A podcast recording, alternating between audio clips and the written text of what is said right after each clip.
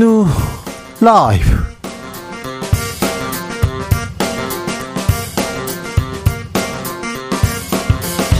2023년 9월 25일 월요일입니다. 안녕하십니까. 주진우입니다. 내일 더불어민주당 이재명 대표의 영장 실질심사가 있습니다. 발부냐 기각이냐에 따라서 민주당의, 민주당의 운명 요동칠 것으로 보이는데요. 구속영장은 검찰의 무도함을 보여줬다고 외치고 있는 민주당 신현영 의원에게 들어보겠습니다. 중국에서는 항저우 아시안 게임이 열리고 있습니다. 어제 무더기 금메달 소식 있었는데요. 메달이 아니어도 매일매일 드라마가 펼쳐지고 있습니다. 아시안 게임 이번에 놓치지 말아야 할 장면 중국 항저우 현지에서 취재 중인 KBS 라디오 취재진에게 직접 들어보겠습니다.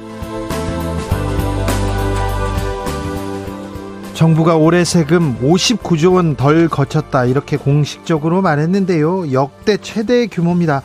우리 정부 곳간 이렇게 비었는데 텅텅 비었는데 괜찮을까요? 아, 민생 예산 국민들을 예산 제대로 쓸 수 있을까요? 경공술에서 찬찬히 좀 따져보겠습니다. 나비처럼 날아 벌처럼 쏜다. 여기는 주진우 라이브입니다. 오늘도 자중차에 겸손하고 진정성 있게 여러분과 함께 하겠습니다. 항저우 아시안 게임이 한창입니다. 아, 전웅태 선수 오 멋있었어요. 멋있었습니다. 네. 그리고 황선우 선수 아, 멋진 여경을 보여주고 있는데요. 자, 여러분 기대되는 장면 있습니까? 응원하는 선수 있습니까? 아, 나는 이 게임은 꼭 놓치지 않을 거야. 이렇게 생각하시는 어, 게임 있습니까? 음, 이런 얘기 좀 많이 해 주십시오. 저는 아, 선수들이 아시안 게임 그리고 올림픽 가서 그 선수촌에서 생활하는 게 그렇게 궁금하더라고요. 취재를 하다가 어 올림픽이나 아시안 게임에 갈 수 있는 방법이 뭐가 있을까 해서 음, 어떤 경기협회 임원으로 참가하는 방법을 알아보기도 했습니다. 거의 갈 수도 있었는데 아, 다른 취재 때문에 못 갔었어요. 그런데 아시안 게임 하면 꼭 어, 놓치지 말아야 할 장면들이 있는데요. 여러분이 놓치지 말아야 될 장면은 뭔지 좀 알려주십시오. 샵 #9730 짧은 문자 50원, 긴 문자는 100원입니다. 콩으로 보내시면 무료입니다. 그럼 주진우 라이브 시작하겠습니다.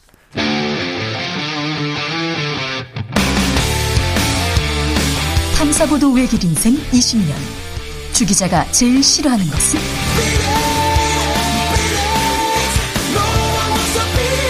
이 세상에서 비리와 부리가 사라지는 그날까지. 오늘도 흔들림 없이 주진우 라이브와 함께.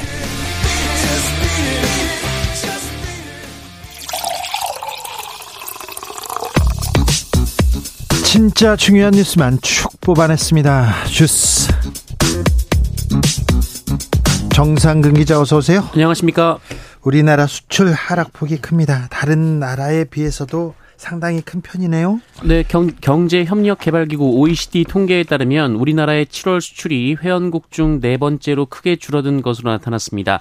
어, 1년 전보다 15.5% 줄어든 것으로 나왔는데요. 네. 어, 37개 회원국 중 노르웨이, 에스토니아, 리투아니아에 이은 어, 네 번째로 큰 감소폭입니다.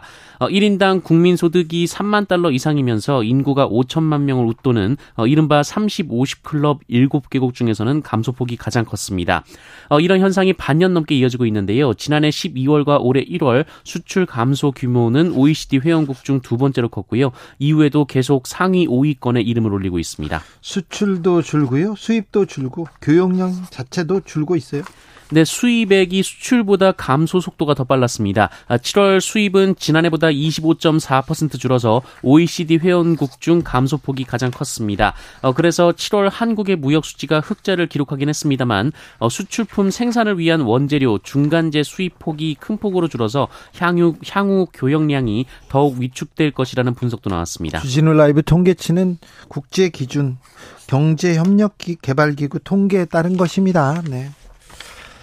한국은행이 기준 금리를 계속 잡아두고 있어요. 그런데 시중 금리는 좀 들썩입니다. 네, 주요 은행 대출금리 상단이 7%를 넘겼다라는 보도가 나왔습니다. 예. 4대 시중은행의 주담대 변동금리는 연 4.27%에서 7.09%가 나왔는데요. 어, 지난달 말보다 변동금리 상단이 0.13%포인트 올라갔습니다. 어, 이에 따라 지난해 12월 이후 9개월여 만에 가장 높은 수준을 기록했습니다. 주택담보대출도 이렇게 금리 올라가고요. 그런데 가계대출은 아, 증가하네요? 네, NH농협은행을 더한 5대 시중은행의 가계대출 잔액은 21일 기준으로 682조 4,539억 원으로 전월 대비 1조 6,419억 원 늘었습니다. 어, 21일 만에 이미 지난달 증가폭을 넘어선 상황이고요. 특히 주담대는 지난달에 이어서 이번 달에도 2조 원대 증가가 전망되고 있습니다. 이재명 민주당 대표는 단식을 중단했습니다. 내일 영장 실질 심사 예정돼 있는데요. 자세한 내용은 정치적 원의 시점에서 어, 살펴보겠습니다. 내일은 민주당 원내대표 선거도 있습니다. 네, 어, 내일 예정된 민주당 원내대표 선거에 4선의 우원식 의원과 3선의 김민석, 남인순, 홍익표 의원이 출마를 선언했습니다. 어, 네 의원 모두 이번 체포동의안 가결 사태를 강하게 비판해서 언론에서는 범친명계로 분류했습니다. 네. 한편 앞서 박광원 원내대표가 사퇴한 데 이어서 비명계 송갑석 최고위원도 오늘 최고위원직에서 물러났습니다. 김행 여성가족부 장관, 음, 성차별적인 기사를 썼다는 비판 나옵니다. 네, 김행 장관 후보자가 창업했던 인터넷 매체에 여성을 비하하거나 선정적인 기사들이 김행 후보자의 이름으로 작성돼 올라온 사실이 확인됐습니다. 어, 미국 한 대학의 여성학 시험에서 A 플러스를 맞은 답안을 소개한다면서 어, 여성은 돈과 시간이 필요하다는 전제로 시작해 어, 여성은 문제라는 식으로 답을 끝게 답을 맺는 어, 그런 식이었습니다. 어, 또한 남자가 여자에게 반하는 이유 베스트 10이라는 제목의 기사에는 인터넷에 떠도는 콘텐츠를 첨부한 뒤 어, 결국 결론 결론은 하나 예뻐야라는 식으로 어, 적는 방식이었습니다. 어, 그리고 선정적 제목으로 독자를 끌어들이는 이른바 제목 장사 컨텐츠도 김행 후보자의 이름으로 출고된 것으로 알려졌습니다. 아이고 이거 뭐 이런 기사를 왜 쓰는 거지 했는데 그런 좀 아, 참 이런 컨텐츠를 이런 기사를 쓰셨네요. 김행 후보자 뭐라고 합니까? 네, 김행 후보자는 자신의 이름으로 기사가 나간 것은 시민 기자 제도를 운영한 매체의 특성 때문이라고 답했습니다. 아, 김행 후보자는 2019년도까지 시민 기자들이 아무나 들어와서 닉네임으로 기사를 쓰고 위키피디아처럼 기사를 고치는 모델이었다라며 어, 이후 문제점을 인식하고 닫힌 플랫폼으로 시스템을 바꿨다라고 밝혔습니다. 김행 후보자 또 다른 파킹 논란 나옵니다. 네, 김행 후보자와 배우자가 주식을 신우이뿐 아니라 남편 친구에게도 주식이 갔다라는 이른바 파킹 의혹이 또 제기된 바 있는데요. 어, 김행 후보자는 남편 친구는 이 회사의 공동 창업자였다라고 밝혔습니다.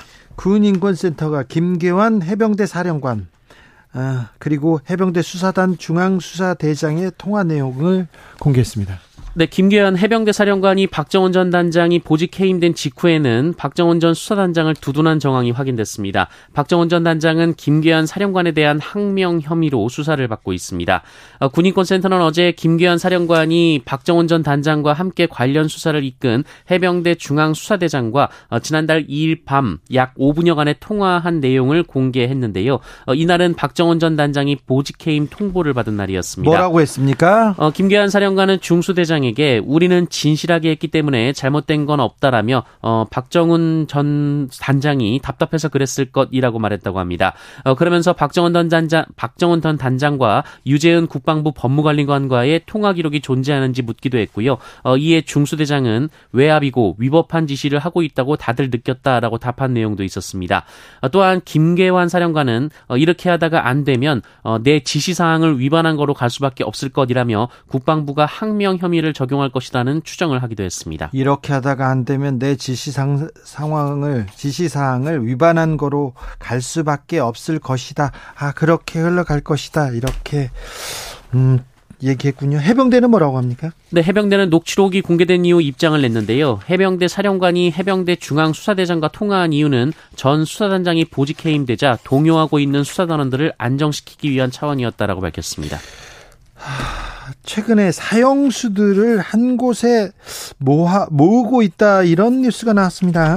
네, 연쇄살인범 유영철과 삼척 신혼부부 엽총 살인범 정영구가 서울구치소로 이감됐습니다.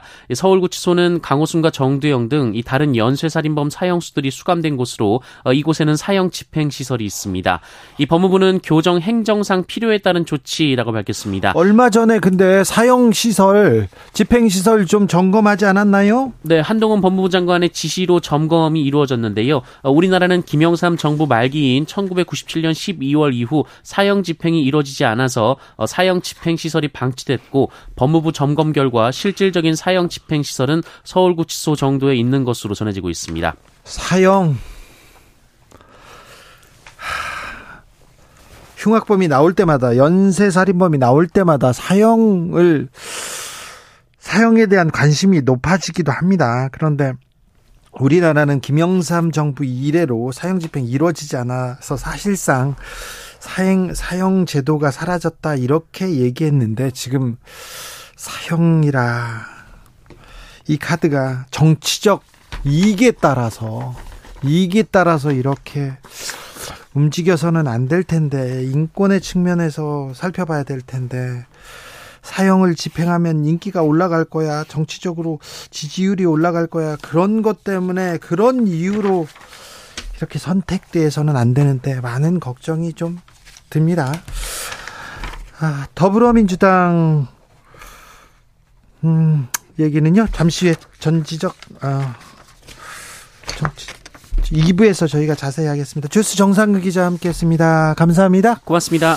더불어민주당 김의겸 의원이 지난 20일 KBS 주진우 라이브에 출연해서요. 서울에 영장 전담 판사가 셋이 있는데 가장 유리하다고 생각하는 영장 전담 판사를 선택했다. 그 판사가 하필이면 한동훈 장관의 서울대 법대 92학번 동기다. 이렇게 발언한 바 있습니다.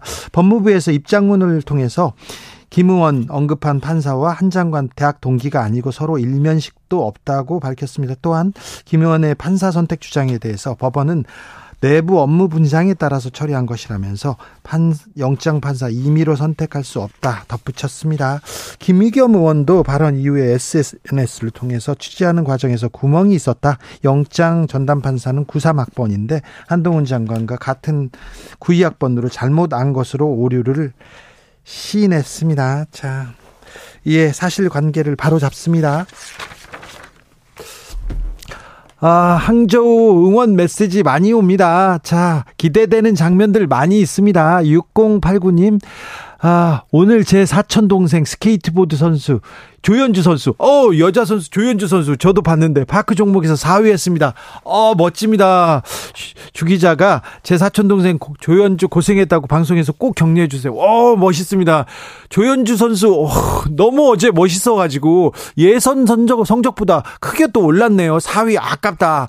그 어, 메달을 못 땄지만 아주 아름다운 그 아름다운 역 열 그 아름답고 또 열정적이고 아 대단한 대단한 경기였습니다. 아, 멋있습니다. 화이팅입니다. 네. 장래가 엄청 촉망되네요. 어, 저기 스케이트보드 선수들은 막 초등학생, 중학생들이 선 국가대표더라고요. 어, 저 초등학교 때는 참 뭐 하고 있었지 그런 생각도 들었는데 조현주 선수 아무튼 훌륭했습니다. 8067님 잘 알려지지 않고 생소한 종목 바둑 애기가로서 아주 기대하고 있습니다. 우리 바둑이 네 금메달 따낼 것 같아요. 어, 금메달 따낼 것 같습니다. 중국의 콧대를 팍 눌러줄 것 같습니다. 1720님, 모든 올림픽 종목 좋아하지만 이번에는 기계체조 좀 다 챙겨보려고 합니다. 아, 이번에는 어떤 선수가, 우리는 체조 선수 알지도 못하는데 또 꼭또 금메달을 따거나 아니면 스타 선수들이 꼭 이렇게 이렇게 공중제비를 하면서 나타납니다. 또 어떤 선수가 나타나는지 지켜볼게요. 3123님. 전웅태 선수 때문에 근대오정이라는 종목을 흥미롭게 봤는데 월등한 기력으로 금메달 따더라고. 와, 그렇죠. 전웅태 선수는 올림픽에서 메달을 땄고요. 세계 랭킹 막 1, 2를 다투는 세계적인 선수인데 이번에 2관왕 했습니다. 아이고 멋집니다. 아, 2652님, 전 축구에 관심이 많은데요. 특정 선수보다 전체가 팀워크로 금메달 따기를 바랍니다. 비인기 종목 선수분들도 응원합니다.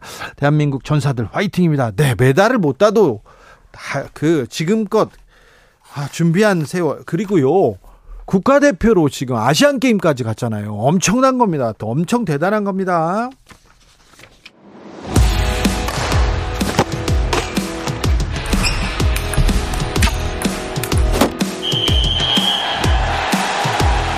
(2022) 항저우 아시안 게임 리포트 여기는 항저우.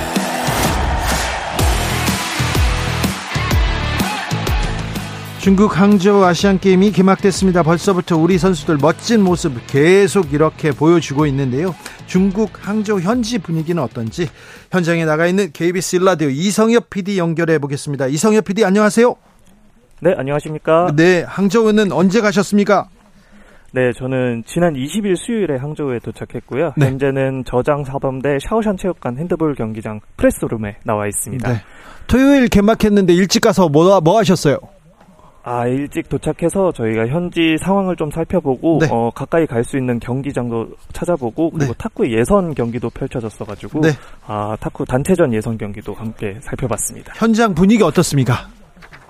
어, 현장 분위기 굉장히 매우 인상적입니다. 이 항저우 아시안 게임이 코로나 이후 개최되는 첫 메이저 대회인데 이전에 코로나로 인한 제한적인 상황은 거의 없다고 볼수 있을 정도로 활동이 굉장히 자유롭고요. 네. 어, 마스크를 낀 시민들도 찾아보기 힘듭니다. 이 경기가 항저우시뿐만 아니라 진화시아 같은 주변 도시에서도 진행되는데 이 보라색 항저우 아시안 게임 홍보기가 곳곳에 걸려 있고 네. 이 마스코트인 첸첸, 총총, 렌옌 모형이 곳곳에 설치되어 있습니다. 네. 1년여 미뤄진 만큼 이 도시 환경과 미화에 굉장히 신경 쓴 모습입니다. 항저우가 아름다운 도시로 유명합니다. 저는요 이명박 전 대통령 비자금 취재하러 갔어요 저녁에. 근데 자고 일어났는데 아침에 본 항저우 모습이 너무 아름다워가지고 너무 놀랬어요. 근데 바로 왔어요 은행만 취재하고. 그 어떻습니까? 어, 네, 제가 뭐 어, 경기 외에도 항저우 어, 시내를 좀 돌아볼 수 있는 기회가 있었는데 사실 네. 어제까지 좀 비가 내려서 낮에도 선선한 날씨여서 돌아 다, 아, 돌아다니기는 좀 어렵지 않았는데 네. 오늘 현재 항저우 현재 온도가 30도입니다. 음. 그래서 제가 오늘 사실 아까도 말씀하셨던 그 우리나라 두 번째 최연소 선수인 문강호 선수가 출전한 스케이트보드 경기장 다녀왔는데 네. 선수들 티셔츠가 흠뻑 젖을 정도로 굉장히 습하고 더웠습니다. 네. 뭐 같이 출전한 한재진 선수는 얼음팩으로 중간중간 더위를 식히기도 할 정도로 네. 어, 실내 경기장은 뭐 괜찮지만 실내에서 뛰는 선수들은 다소 네. 뒤, 더위에 지칠 듯한 날씨의 상황입니다. 이성엽 PD도 덥겠네요. 더웠어요? 네, 실내에서는 굉장히 땀을 많이 흘렸는데 네. 현재 실내에 있으니까 네. 어, 에어컨 바람 맞아서 네, 크게 더위는 못 느끼고 있습니다. 아니, 실외에서 지금 열심히 뛰어야지. 실내에서 지금 앉아 있으면 됩니까? 네, 핸드볼 자, 경기장. 네, 네. 핸드볼 경기장. 네. 자, 네, 네, 그렇습니다. 저기 아 중국인데 취재나 뭐 취재에 어려움은 없습니까? 출입 뭐 금지 뭐 그런 곳 있습니까? 어 전혀 출입 금지나 뭐 제한적인 상황은 없고요. 네. 어, 따로 이제 미, 어, 미디어나 뭐 프레스로 분류가 돼가지고 저희가 출입할 수 있는 권한이 따로 설정되어 있어서 네. 어, 출입할 수 있는 장소가 따로 정해져 있기 때문에 네. 따로 네. 뭐 이렇게 제한을 두거나 이런 건 특별히 그런 상황은 없었던 것 같습니다. 제한 두는데 들어가도 괜찮아요. 근데 잡혀갑니다. 네, 중국입니다. 네. 자, 근데 중국의 바둑스타 커제 선수가 선수촌 음식 맛없다, 토할 것 같다 이런 글을 올렸다가 이렇게 내렸 드셨는데 맛이 없습니까? 어, 사실 저희가 올 때도 식사에 대한 걱정을 굉장히 많이 했었는데 네. 어, 저희가 주로 식사를 하는 곳은 미디어 센터 내에 구내 식당이 있습니다. 근데 어, 생각했던 것보다 식사가 굉장히 맛있고 뭐 KFC나 피자헛 같은 프랜차이즈도 무제한으로 제공돼서 어, 저희뿐만 아니라 그 다른 관계자분들의 만족도도 굉장히 높은 편입니다. 네. 그 오전에 잠깐 만날 수 있었던 스케이트보드 문강호 선수도 KFC를 마음껏 먹을 수 있어서 굉장히 좋다고 말할 정도입니다. 아, 네, 그럴까요? 음, 네. 자, 항저우 아시안 게임 한국의 목표는 어디쯤입니까? 어떤 종목들이 기대를 받고 있습니까? 네, 이번 대회 이번 대회에서 우리 대표팀의 목표는 금메달 45개에서 50개를 획득해서 종합 50위 아 종합 3위를 목표로 하고 있고요. 네. 어, 이미 금메달을 획득한 태권도 품새나 근대우종 네. 펜싱뿐만 아니라 네. 축구, 배드민턴, 수영 그리고 e스포츠 등 다양한 종목에서 메달 획득을 기대하고 있습니다. 황선우 선수 보셨어요? 아, 제가 황선우 선수는 아직 현장에서 보진 못했어요. 아니, 황선우 선수 보러 가셔야지. 지금 뭐 하고 계십니까? 항저우까지 가셔서. 그러면 어떤 경기 보셨어요? 어떤 경기 보셨어요? 네, 20일 제가 도착한 이후로 제가 갔던 경기장은 탁구와 유도, 축구, 스케이트보드 등의 경기를 살펴볼 수 있었는데요. 네. 탁구의 신유빈 선수, 네. 유도의 이하림 선수, 그리고 어제 저녁에 펼쳐졌던 바레인전에서 축구 대표팀의 그렇죠. 모습을 볼 수 있었습니다. 네. 자, 이 종목은 봐야 된다. 좀, 아, 이 조, 종목은 조금 주목해서 봐라. 이런 거 좀 추천해 주세요. 어, 네, 사실, 어, 축구나 유도 같은 우리, 우리 국민들이 많이 알고 있는 종목과 다르게 아시안게임은 올림픽 올림픽에는 어 올림픽에서는 볼 수 없는 종목들이 있는데요. 그렇죠. 아무래도 브레이킹 같은 종목 브레이킹 댄스가 처음으로 이번에 또 종목으로 주조 뭐지 정식 종목으로 채택됐어요. 네, 맞습니다. 우리나라 예능 중에 스트리트 우먼 파이터를 생각하시면 될 것 같은데 네. 요 랜덤으로 선택한 음악에 맞춰서 서로 번갈아 가면서 춤 기술을 선보이는 이 종목입니다. 네. 아무래도 우리나라 선수 김헌우, 전지예 김홍열, 권성희 선수가 네. 출전하게 되는데 금메달에 어 기대가 굉장히 크고요. 예. 또한 어 많은 관심을 받고 있는 e스포츠도 어 주목해서 볼 만한 경기일 것 같습니다. 페이커 이상혁 선수가 그렇게 인기라면서요, 중국에서. 네, 제가 직접 사실 이상혁 선수가 입국하는 공항 현장에 나가볼 수 없었지만 페이커를 보기 위해서 팬들로 완전 인산인해가 되었다고 합니다. 네. 미디어 센터에서 잠깐 만났던 중국 신화통신 기자 말로는 네. 페이커의 인기가 어, 중국에서 최고 인기를 달리고 있어서 네. 아무래도 롤 종목에서 초대 챔피언으로 등극할 것으로 예상됩니다. 그래요. 마침 오늘 오전 9시에 홍콩과 첫 경기가 있었는데 1대 0으로 승리해서 어, 순항 중에 있습니다. 그래요? 아, 이성엽 PD가 이렇게 주목하고 있는 장면이 있습니까?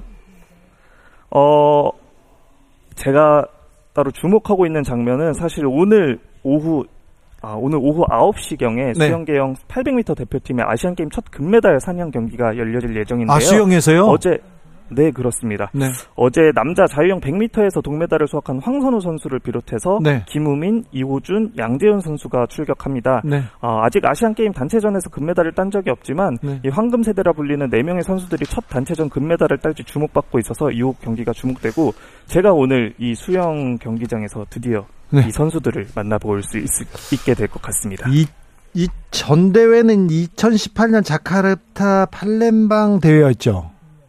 네, 그렇습니다. 네, 그때 개폐식에는 음, 남북한이 한반도기를 들고 공동 입장하고 공동 퇴장했었는데 북한 선수들 좀 보셨어요? 네, 제가 어제 다녀왔던 유도 어, 이하림, 이하림 선수 경기장에서 네. 이전에 펼쳐졌던 경기에서 북한 선수를 볼 수 있었는데요. 네.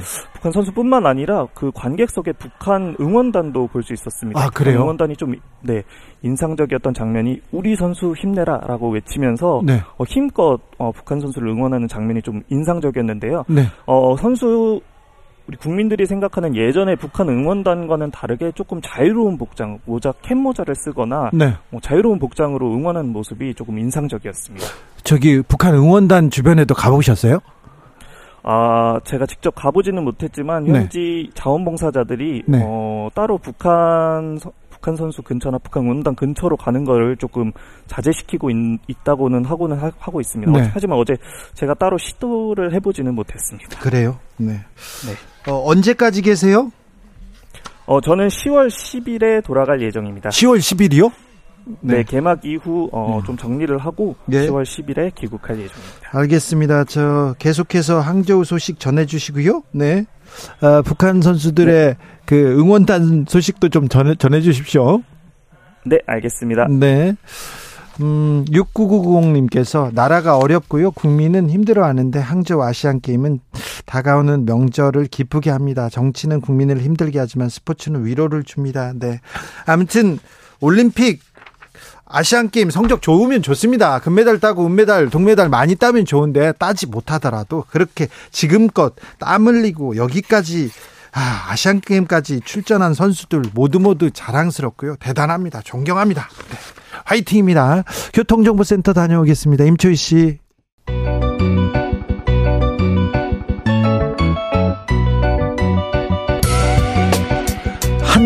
층 날카롭다, 한결 정확하다, 한편 세심하다. 밖에서 보는 내밀한 분석, 정치적 원의 시점.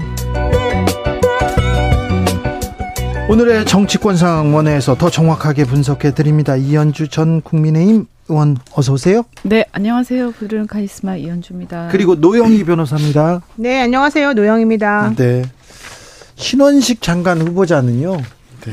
까도 까도 이렇게 나오는데 일본 국방부 장관 후보자라고 해도 망언이에요. 이 그 일본 관련된 얘기는 또 나왔습니다. 음, 계속 나오시네요. 네. 아, 저보고 얘기하신 거예요? 네, 이현주 의원님. 네. 뭐 대한제국이 존속했다고 일제보다 행복했다고 확신할 수 있느냐? 이렇게 얘기하셨네요. 네. 저도 그냥 지금 보도된 거 읽는 네. 거예요. 아, 미치겠다. 아, 아니 근데 그 얘기 왜 하는 거지? 일단 저는 맥락도 이해가 안 되고 네. 그리고 굳이 이렇게 그러니까 예를 들면 대한제국이 상당히 문제가 많았다 뭐 이렇게 얘기하는 거랑 예. 굳이 일제랑 비교하는 거랑 그죠? 예. 아니 그러니까 일단 국가 국권이 상실된 상황하고 얼마나 다른데요? 그 사람마다 다- 다르게 생각할 수는 있겠지만 근데 사실 자기 나라가 없으면요. 네. 자기 나라가 없으면 이등 국민 되는 거잖아요. 그죠? 그 서름은 어떻게 음, 하고요? 그러면 모든 면에서 핍박과 이 차별을 받게 되는 거거든요. 심지어는 그 시대에 소위 출세했다는 사람들조차도 사실 그 사람이 그 정도의 능력, 어떤 뛰어난 능력을 갖고 있었다면 그 우리나라 전체적 우리나라가 스스로 주체적인 그걸 했을 때 훨씬 더 잘 됐을 수도 있는 거예요. 그건 알 수가 없는 거죠. 네. 근데 근데 그걸 일제 일제보다 행복했는지 근데 이분 왜 이러시는 건지 어, 왜, 왜 세상에 어떻게, 그리고, 어, 식민 지배를 했던 나라의 그 시대를 마치 행복했다는 것처럼 얘기할 수 있는지. 네. 어, 근데 이분이 국방장관이라는 게 더 문제, 국방장관 후보자라는 게 더 문제예요. 그러니까요. 네. 그러니까 일반인이라면, 아, 뭐 저런 얘기 하는 사람 있어. 이러고 말 텐데. 네. 어, 이게 장관, 그것도 국방장관. 그러면 이분은 그러니까 예를 들어서 어떤 나라에 우리가 지배를 받게 됐을 때 그 나라가 우리보다 잘 사는 나라면 괜찮다는 얘기인가? 네. 그렇게 들리잖아요. 그렇죠. 힘 있는 그럼 나라면. 언제든지 이렇게 넘겨줄 건가? 응? 아, 이건 말이 안 되는 얘기예요. 정말 좀 야, 전형적인 자격이 없어. 네, 전형적인 어떡해. 식민사관 논리인 것 같은데 그렇게 볼수 있습니다. 이게 사실 일제 때 일본이 우리를 침략하고 지배를 하려고 할 때 그 체제를 공고히 하기 위해서 썼던 전략 중에 하나가 바로 이런 거래요.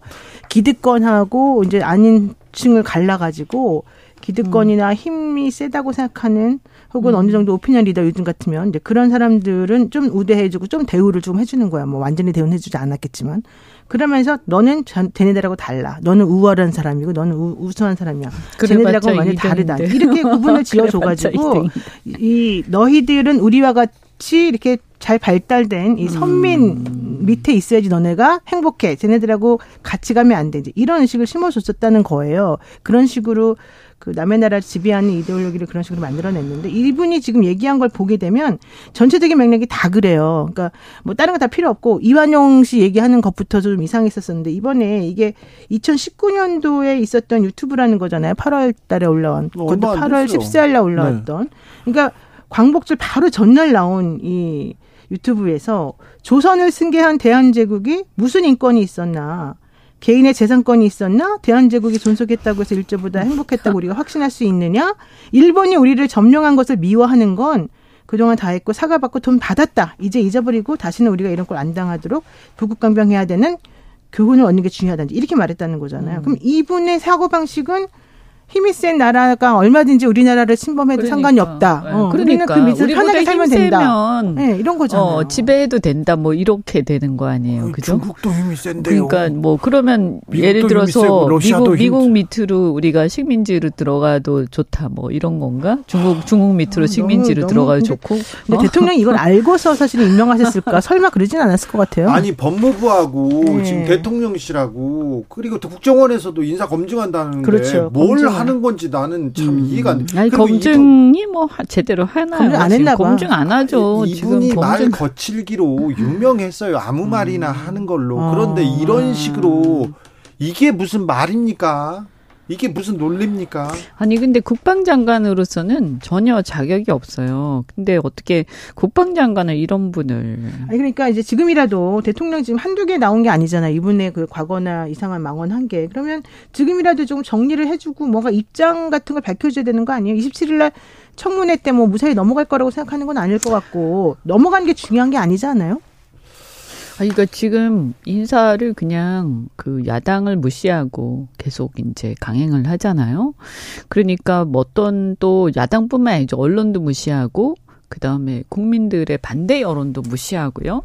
그러면 이, 이런 것들에 대해서 이번에도 그냥 뭐 이런 얘기 나오든가 말든가 난 나대로 간다. 뭐 이런 게 계속되는 거예요. 어, 그거는 옳지 어? 않아요. 그러면 뭐냐? 사실은 야당이 인사청문회나 이런 데서 제동을 거는 것은 일종의 민주적 통제 방식이거든요. 우리가 임명자, 그러니까 대통령이 누군가를 임명할 때는 국민들의 의사가 반영이 안 되는데 그 사람들이 국정을 좌지우지하는 거 아닙니까?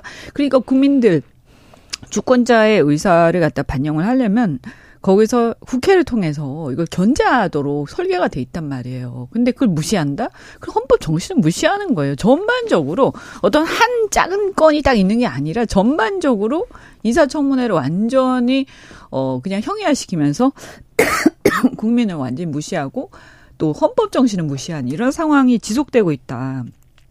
이거는 사실은 국민들 딱 뭐 어떤 나하고 직접적 관계가 없겠거니 이렇게 생각하실 수도 있지만 전체적으로 헌법 정신과 헌법의 체제가 무너지는 그런 상황이라고 저는 인식이 되거든요. 왜냐하면 한두 건 이런 거면 좀 예외적으로 무슨 특별한 이런 거라고 생각할 텐데 계속 그러잖아요. 음, 일반적이에요. 계속. 일반적. 그래서 누구 하나 한 명도 있잖아요. 여론에 따라서 그것을 물린 게 어 딱 한 명 있었어요. 옛날에 그 교육부 장관. 그죠? 보건복지부 장관 후보자도 한번 있었나요? 네네 있었습니다. 처음이었죠. 그 네. 그게 첫 첫 번째 기- 네, 네. 그거 할 때. 네. 근데 그 처음에는 그래도 왜 이렇게 한 두 명인가 물리면서 네. 약간 눈치 보는 듯 했는데 그 이후부터는 무슨 위원장 인사부터 시작해가지고 그쪽 방통위원장도 그렇고 네. 쭉 이어서 한 번도 한 번도 뭔가 이렇게 고려하는 게 없는 거예요. 이제 개각에 는 이 세 명인데 이 세 명 중에 뭐 한두 명이라도 지금 국민들 여론에 따라서 물리는 게 있을까요?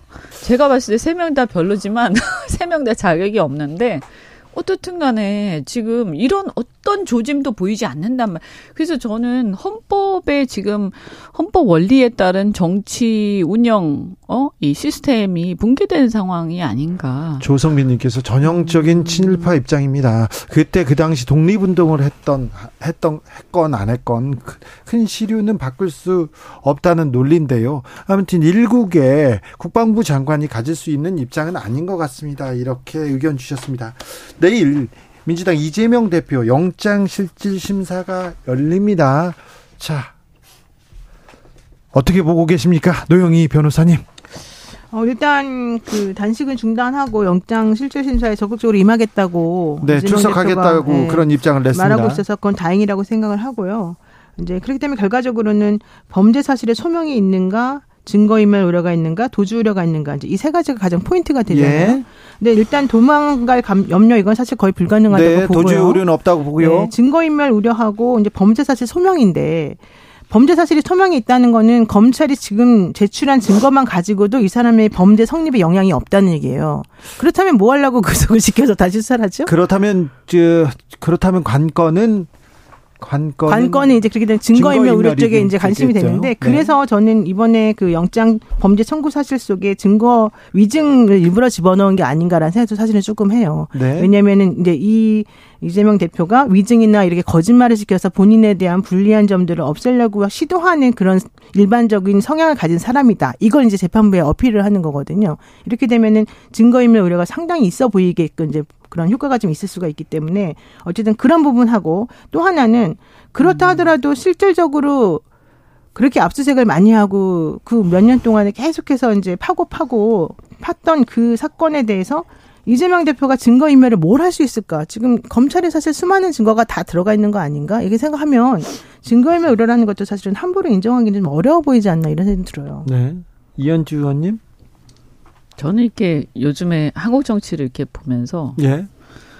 무슨 활극을 보는 것 같아요. 네. 활극. 근데 이게요, 야, 48년 정부 수립 이후부터 한 번도 바뀌지 않았어요. 그죠? 너무 슬픈 일이에요. 우리가 지금 3만 5천 불 이렇게 얘기하는데, 이건 3만 5천 불 정치가 절대로 아니에요. 제가 볼 때는 잘 봐줘봐야 중국 것보다 조금 나은 정도? 그래서 한만 오천 불에서 한 2만 불. 그러니까 지금으로부터 한 20년 전 수준이다. 20년 전 수준. 그러니까 그때가 언제죠? MB 때 그 다음에 그 전으로 거슬러 올라가서 노무현 대통령 고즘 고즘 근데 고즘은 그래도 좀 기쁜 일도 좀 있었어요 중간 중간에 네. 활극이 있었지만 네. 근데 지금은 기쁜 일도 별로 없고 국민들이 너무 우울하거든요. 그래서 이게 너무 이렇게 스펙타클하고 활극이 막 난무하니까 사실은 국민들이 너무 짜증이 나지만 거기서 눈을 못 떼는 거예요. 그래서 네. 모든 사람들이 전부 그 얘기만 하고 있어. 근데 이러면 이 이건 어, 개발도상국 정치라서 이걸 벗어나서 정치가 이 활극이 좀 스펙타클한 게 좀 덜해지고 예를 들면 지금 경제나 경제 같은 거 중국 경제 위기 또 미국의 어떤 그 어, 상업 부동산 위기 뭐 이런 것들에 대해서 우리 국회는 한국 경제는 어떻게 가야 된다고 우리 국회는 생각하는지 뭐 그다음에 예를 들어서 외교와 관련해서 이런 문제들 지금의 북러 문제 이런 것도 우리 어떻게 극복할 건지. 이번에 한덕수 총리가 중국의 시진핑 만났지만 아 이거 뭔가 별로 상황이 안 좋은 것 같은데 이거 어떻게 이런 거 가지고 그다음에 국내 여러 가지 문제들이 있지 않습니까 가계부채도 그렇고 이런 문제들을 가지고 여야가 막 논쟁을 해야 돼요 그러면 네. 그렇게 막 깊이 들어가다 보면 사실은 그렇게 재미는 없어요 네. 할국만큼 그래서 조회수도 좀 떨어지고 하긴 할 텐데 네. 근데 저는 그렇게 해서 조금 지루해지는 게 정치가 지루해지는 게 선진국이다. 네. 라고 생각을 합니다. 어, 그리고 그런 것들에 대해서도 지금은 우리 국민들이 이제 그 문제들에 대해서 그런 어떤 세부적이고 굉장히 그 전문적인 또 우리의 어떤 실질적인 경제 안보 이런 문제에 대해서 논의하는 것이 처음에는 재미가 없겠지만 저는 지금 현재 우리가 주식 시장이라든지 이런 상황들을 보면 우리 국민들이 그런 것들을 소화할 수 있는 이제 역량이 충분히 돼요. 그래서 영장이 좀- 어쨌다는 거예요. 그래서 영장 아니, 발부는 어떻게 될것 그러니까 같아요? 이거는 이제 네. 저는 솔직히 그거는 전 잘 모르겠어요.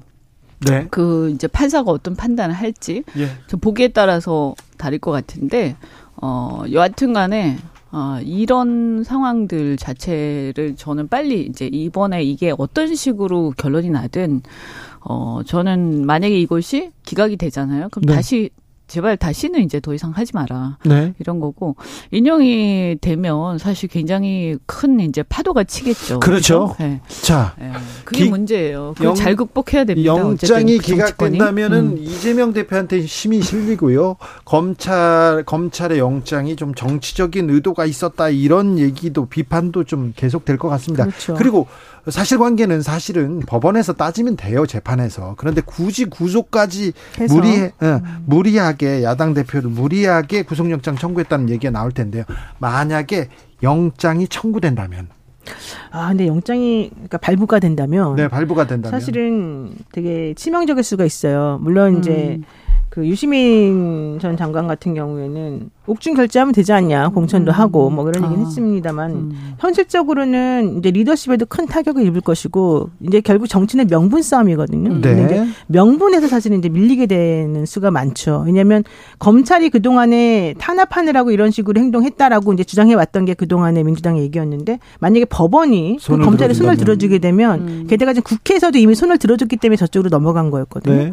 그렇게 되면은 이제 민주당이나 이재명 대표가 주장하는 내용이 사실은 사실이 아닌 것처럼 이제 일단은 깔고 들어가는 게 되기 그 때문에 나중에 이제 문제가 될 수 있어요. 있긴 예. 있겠지만 어, 이미, 이미 여론 시- 재판에서. 쓸 수 있는 예. 거죠. 그래서 근데 어쨌든 보면 그래서 이제 기각이 뭐 되면 아까 말씀드렸지만 인용이 됐을 경우에는 엄청난 파란이 일어날 거예요. 예. 그래서 결국에는 민주당 내에 상당한 어떤 격렬한 권력 투쟁 내부적으로 그런 게 있을 수밖에 없고요. 그래서 저는 오히려 일단 지금 이제 더 이상 미룰 수가 없는 국면까지 왔다. 민주당 입장에서는. 네. 민주당 사실 그동안 너무 내분도 심했고 골물대로 골마 있었던 게 있거든요. 이번에 또 그 체포동의안 가결 이후에 벌어지고 있는 일을 보면 그렇죠. 그렇죠. 이미 지- 보인 갈등이 예. 그냥 터졌어. 예. 표출된 예. 거 아닙니까? 근데 저는 오히려 그게 지금 시점에 터- 터진 게 다행이라고 생각해요. 그럴 수도 있어요. 이게 총선 막 직전에 터져버리거나 총선 즈음에서 이후에. 터지면 끝, 끝장났을 건데 네. 오히려 지금은 터진 거를 제대로 수습해가지고 갈 수 있는 시간이 있거든요. 네. 그러니까 이 시간을 이재명 대표가 정말 본인의 정치 역량을 최대한 끌어올려서 이 상황을 잘 극복해서 내가 이런 인물이다라는 걸 보여주면서 음. 이 정부하고 혹은 여당이나 혹은 검찰이 이제 무도하게 행동한 것에 대해서 내가 응징한다. 이걸 지금 결기를 보여주면서 나갈 수 있는 기회를 삼아야 돼요. 그런데 지금 민주당에서 체포 동의안 가결 이후에 누구를 색출하자, 누구를 징계하자 아. 이렇게 증명하라 이런 얘기가 나오고 있는데 이게 이런 일이 막 벌어지고 나서야 이렇게 종결이 될까요? 가라앉을까요? 갈등이?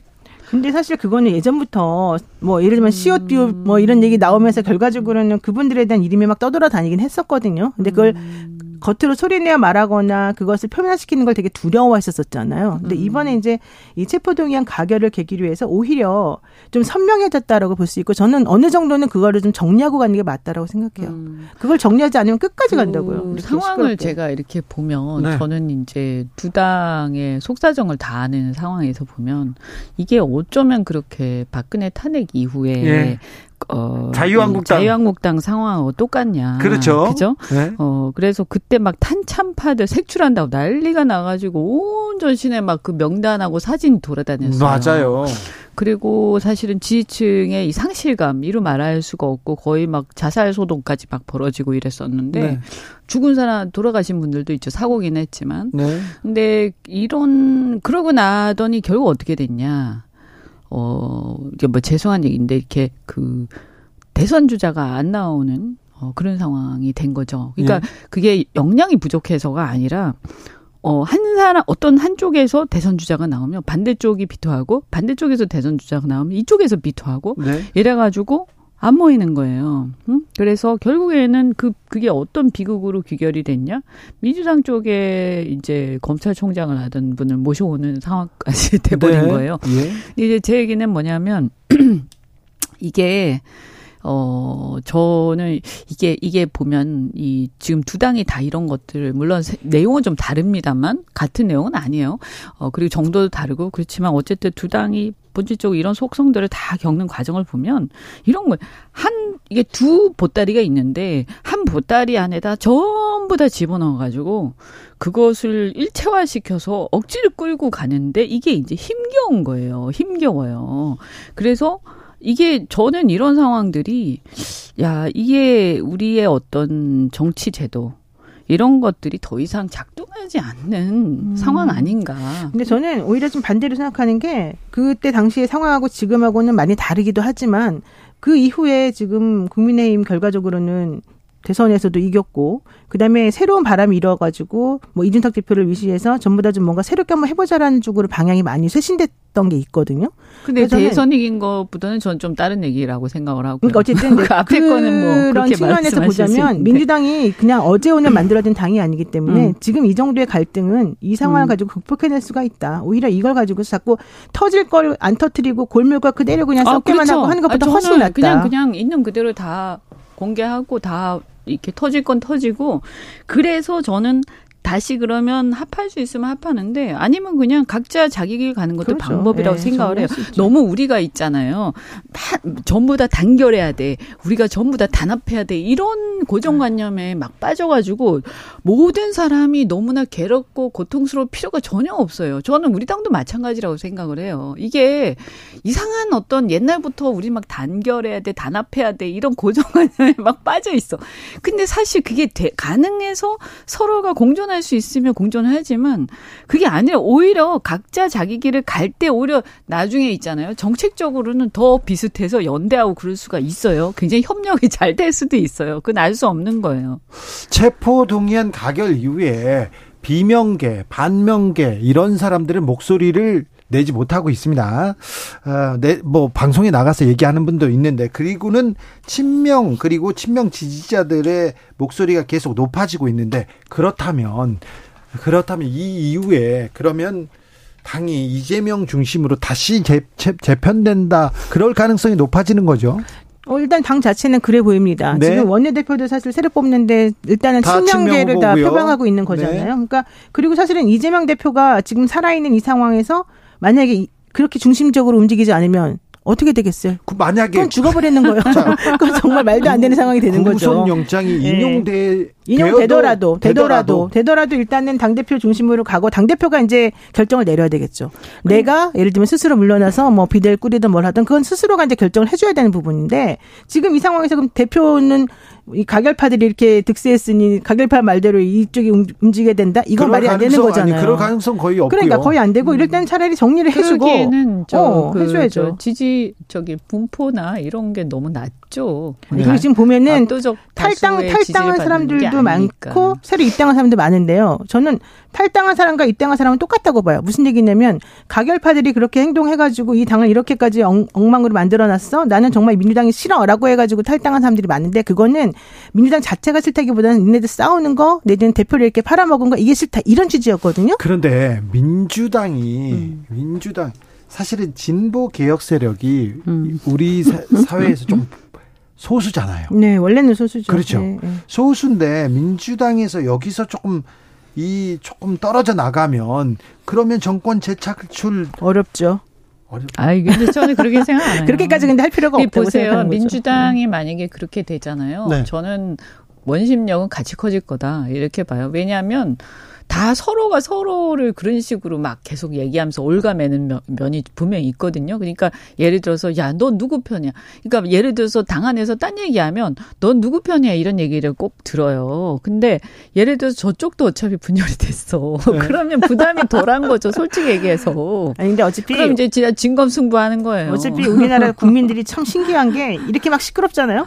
그러다가도 또 투표할 때 되면은 또 다또 달라지더라고요. 지금 우리가 나중에 생각해서 얘기하는 거하고 그때가 되면 또 틀려져요. 나는 그래서 그렇게까지 복잡하게 될 것 같지도 않고 지금 이현주 의원 말씀하신 것처럼 저쪽도 마찬가지고 이쪽도 마찬가지고 다 같이 그냥 찢어지고 분열되고 한번 좀 정리되는 타임이 올 테니까 한쪽만 오히려 분열, 낫다는 거죠. 그러니까 절대 있잖아요. 한쪽만 분열되진 않아요. 그러니까. 그러니까 이게 지금 분위기가. 어 이게 쌍방의 어떤 작용을 하는 거기 때문에 분열되면 양쪽이 다 분열돼요. 그거는 어 이게 힘의 역학 관계상 그렇게 흘러가요. 이게 우리 물리학을 공부하는 건 아니 지만 이 어떤 에너지의 흐름이라는 것이 힘의 역학 관계가 똑같거든요. 어 사람 사이에서도 그렇고 우리가 원자나 분자 얘기할 때도 똑같은 거 아니에요. 그러니까. 네.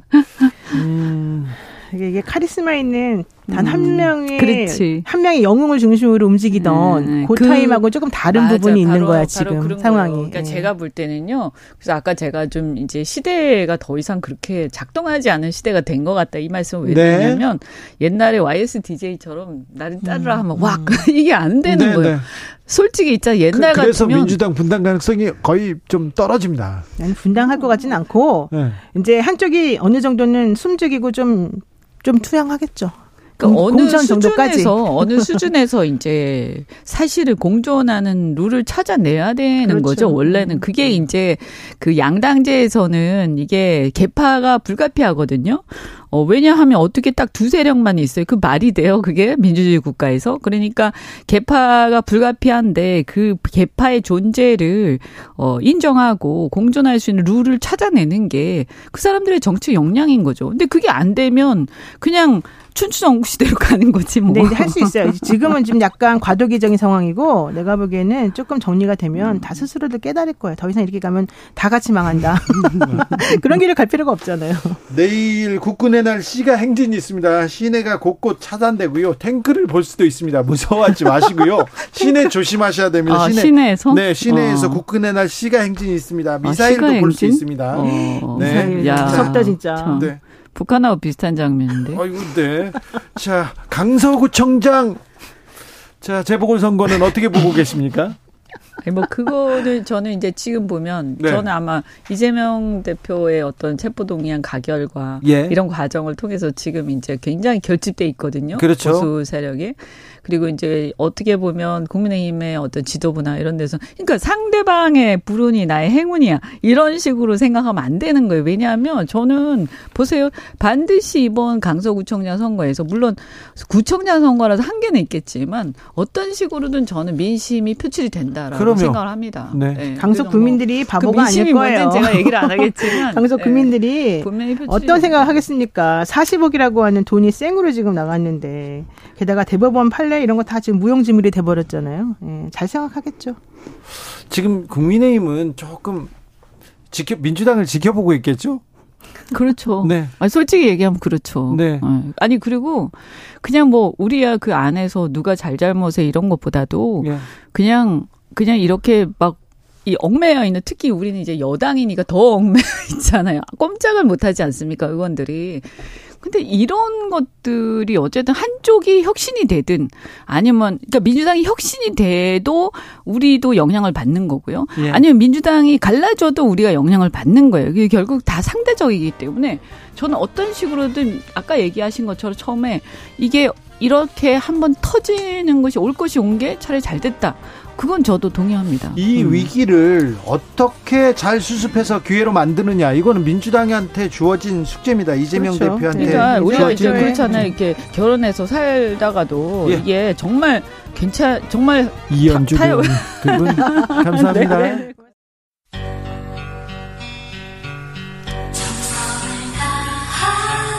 정성을 다하는 국민의 방송 KBS 주진우 라이브 그냥 그렇다고요.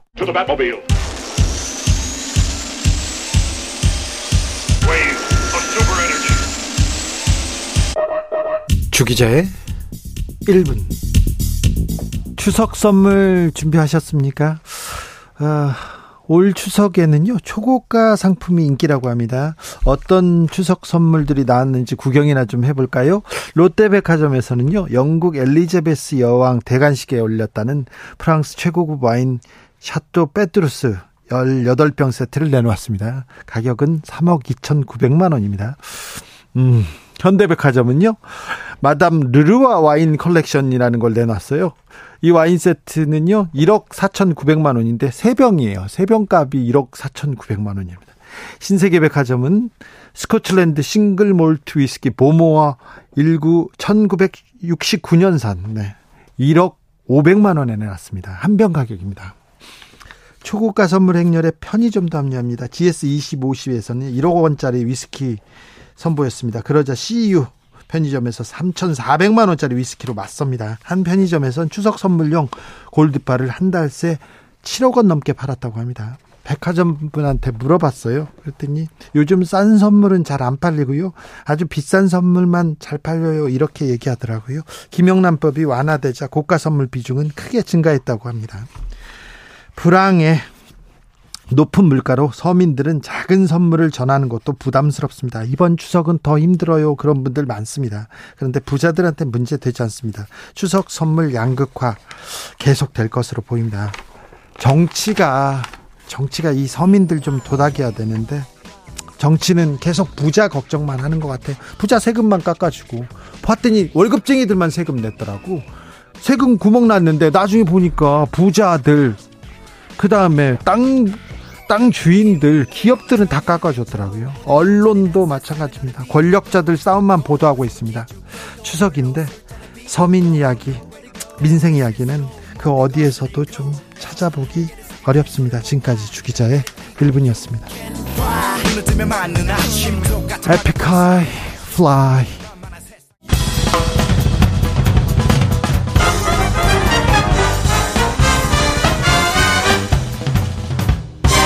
훅 인터뷰. 훅 인터뷰 이어가겠습니다. 이재명 대표 체포동의안 가결 후 민주당은 경랑에 휩싸였습니다. 진짜 운명의 시험되는 내일입니다. 아, 영장 실질 심사 앞두고 있는데요.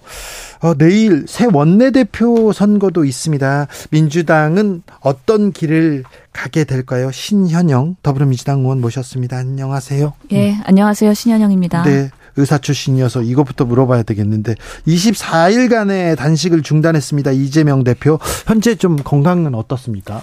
제가 아무래도 대표님의 주치의가 아니다 보니까 네. 원래 의료진들은 이런 그 음, 금기시 되는 용어들이 있는데요. 네. 환자를 직접 보기 전까지는 네. 환자 상태에 대해서 명확하게 단정 짓지 말아라. 알겠습니다. 그렇기 때문에 제가 대표님의 상태를 정확하게 파악은 하고 있지 모르, 못하지만 네.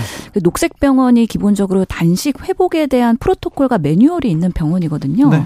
그런 면에서는 식사에 대한 회복 네. 그리고 수액의 충분한 영양 공급 이런 것들이 이제는 어, 이루어지는 만큼 그래도 빠르게 회복될 수 있도록 의료진들은 최선의 노력을 하고 있지 않 을까 생각이 듭니다. 20일이 넘는 기간 동안 곡기를 끊었어요. 그런데 영장, 영장 실질 심사에 간다.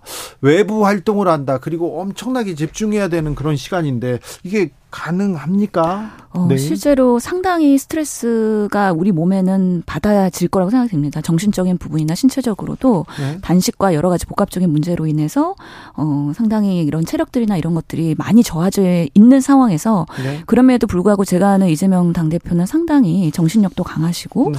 본인의 판단과 의지가 강하신 분이기 때문에 결정하신 사항에 대해서는 이행을 하시기 위해서 노력을 하시지 않을까 생각이 네. 듭니다. 어, 체포동의안 가결 이후에 민주당이 좀 경랑에 휩싸여 있습니다.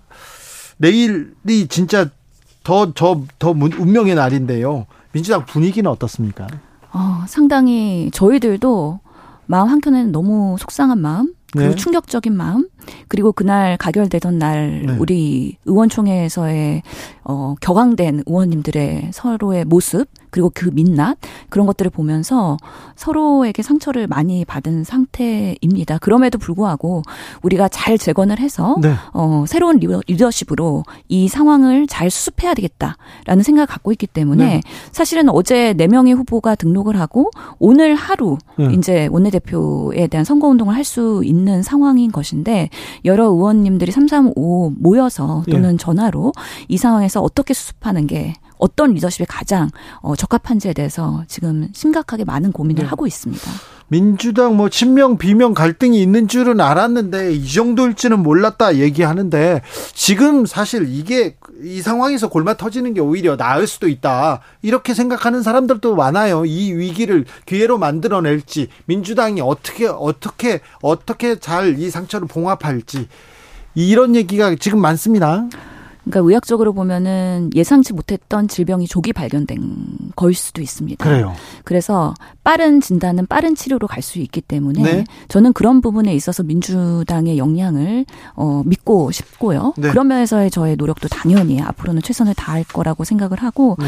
많은 의원님들이 예전에 그 열린우리당의 실패 사례 그리고 네. 아픔 사례가 있기 때문에 이것으로 인한 분열은 안 된다라는 생각을 갖고 계시면서 최선의 봉합을 하기 위해서 노력을 할 텐데요. 네. 어떤 리더십이 가장 현명하면서도 우리가 어, 나은 대안인지에 대해서는 계속해서 우리가 이번 주가 또 하루하루가 중요할 것 같다는 생각이 듭니다. 토론 중이고 얘기 중인데 분열은 없다. 분당은 안 된다. 이런 공감대는 있습니까? 예, 제 주변의 의원님들은 그래도 마음은 아프고 네. 상대가 밉지만 네. 그래도 그렇게 해서는 안 되는 거 아니냐라는 생각들을 갖고서는 어떻게 이 사태를 잘 수습해서 우리가 지금 야당으로서의 역할을 더 잘하고 윤석열 정부의 그런 견제를 더 잘할 수 있을지에 대한 그런 현명한 네. 선택과 합리적인 대안을 모색해야 되지 않나라는 생각을 하고 이 계십니다. 합리적인 대안, 합리적인 이런 얘기도 있지만 아, 반대표 던진 사람들 색출해야 된다. 가서 찍어내야 된다. 이런 얘기도 있잖아요.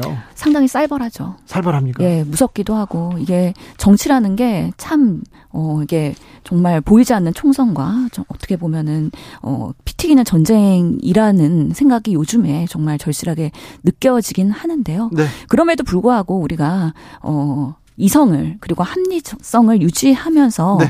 객관적으로 이 사태를 보면서 해결을 할 때 더 나은 대안과 오히려 골마 터진 부분에 있어서의 잘 치료가 될 수 있는 부분이 있을 거라고 생각을 하기 때문에 네. 마음은 격할지 모르겠지만 머리는 이럴 때일수록 차갑게 네. 냉철하게 해야 되는 거 아닌가라는 생각을 합니다. 내일 영장 심사가 있습니다. 만약에 구속영장이 기각된다면 민주당의 주장에는 힘이 실릴 겁니다. 예, 저희는 그렇게 될 거라고 믿고 있고요. 예. 그렇게 된다면은 다시 한번 민주당이 새로운 길로 나갈 수 있는 계기가 되는 것이기 때문에 네. 그런 부분에 있어서의 최선을 다해야 되는 부분이라고 생각을 합니다. 알겠습니다. 국정 주도권을 쥐고 어, 민주당이 목소리를 낼 것으로 보입니다. 영장이 기각된다면.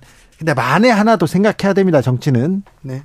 만약에 영장이 인용되면 발부되면요.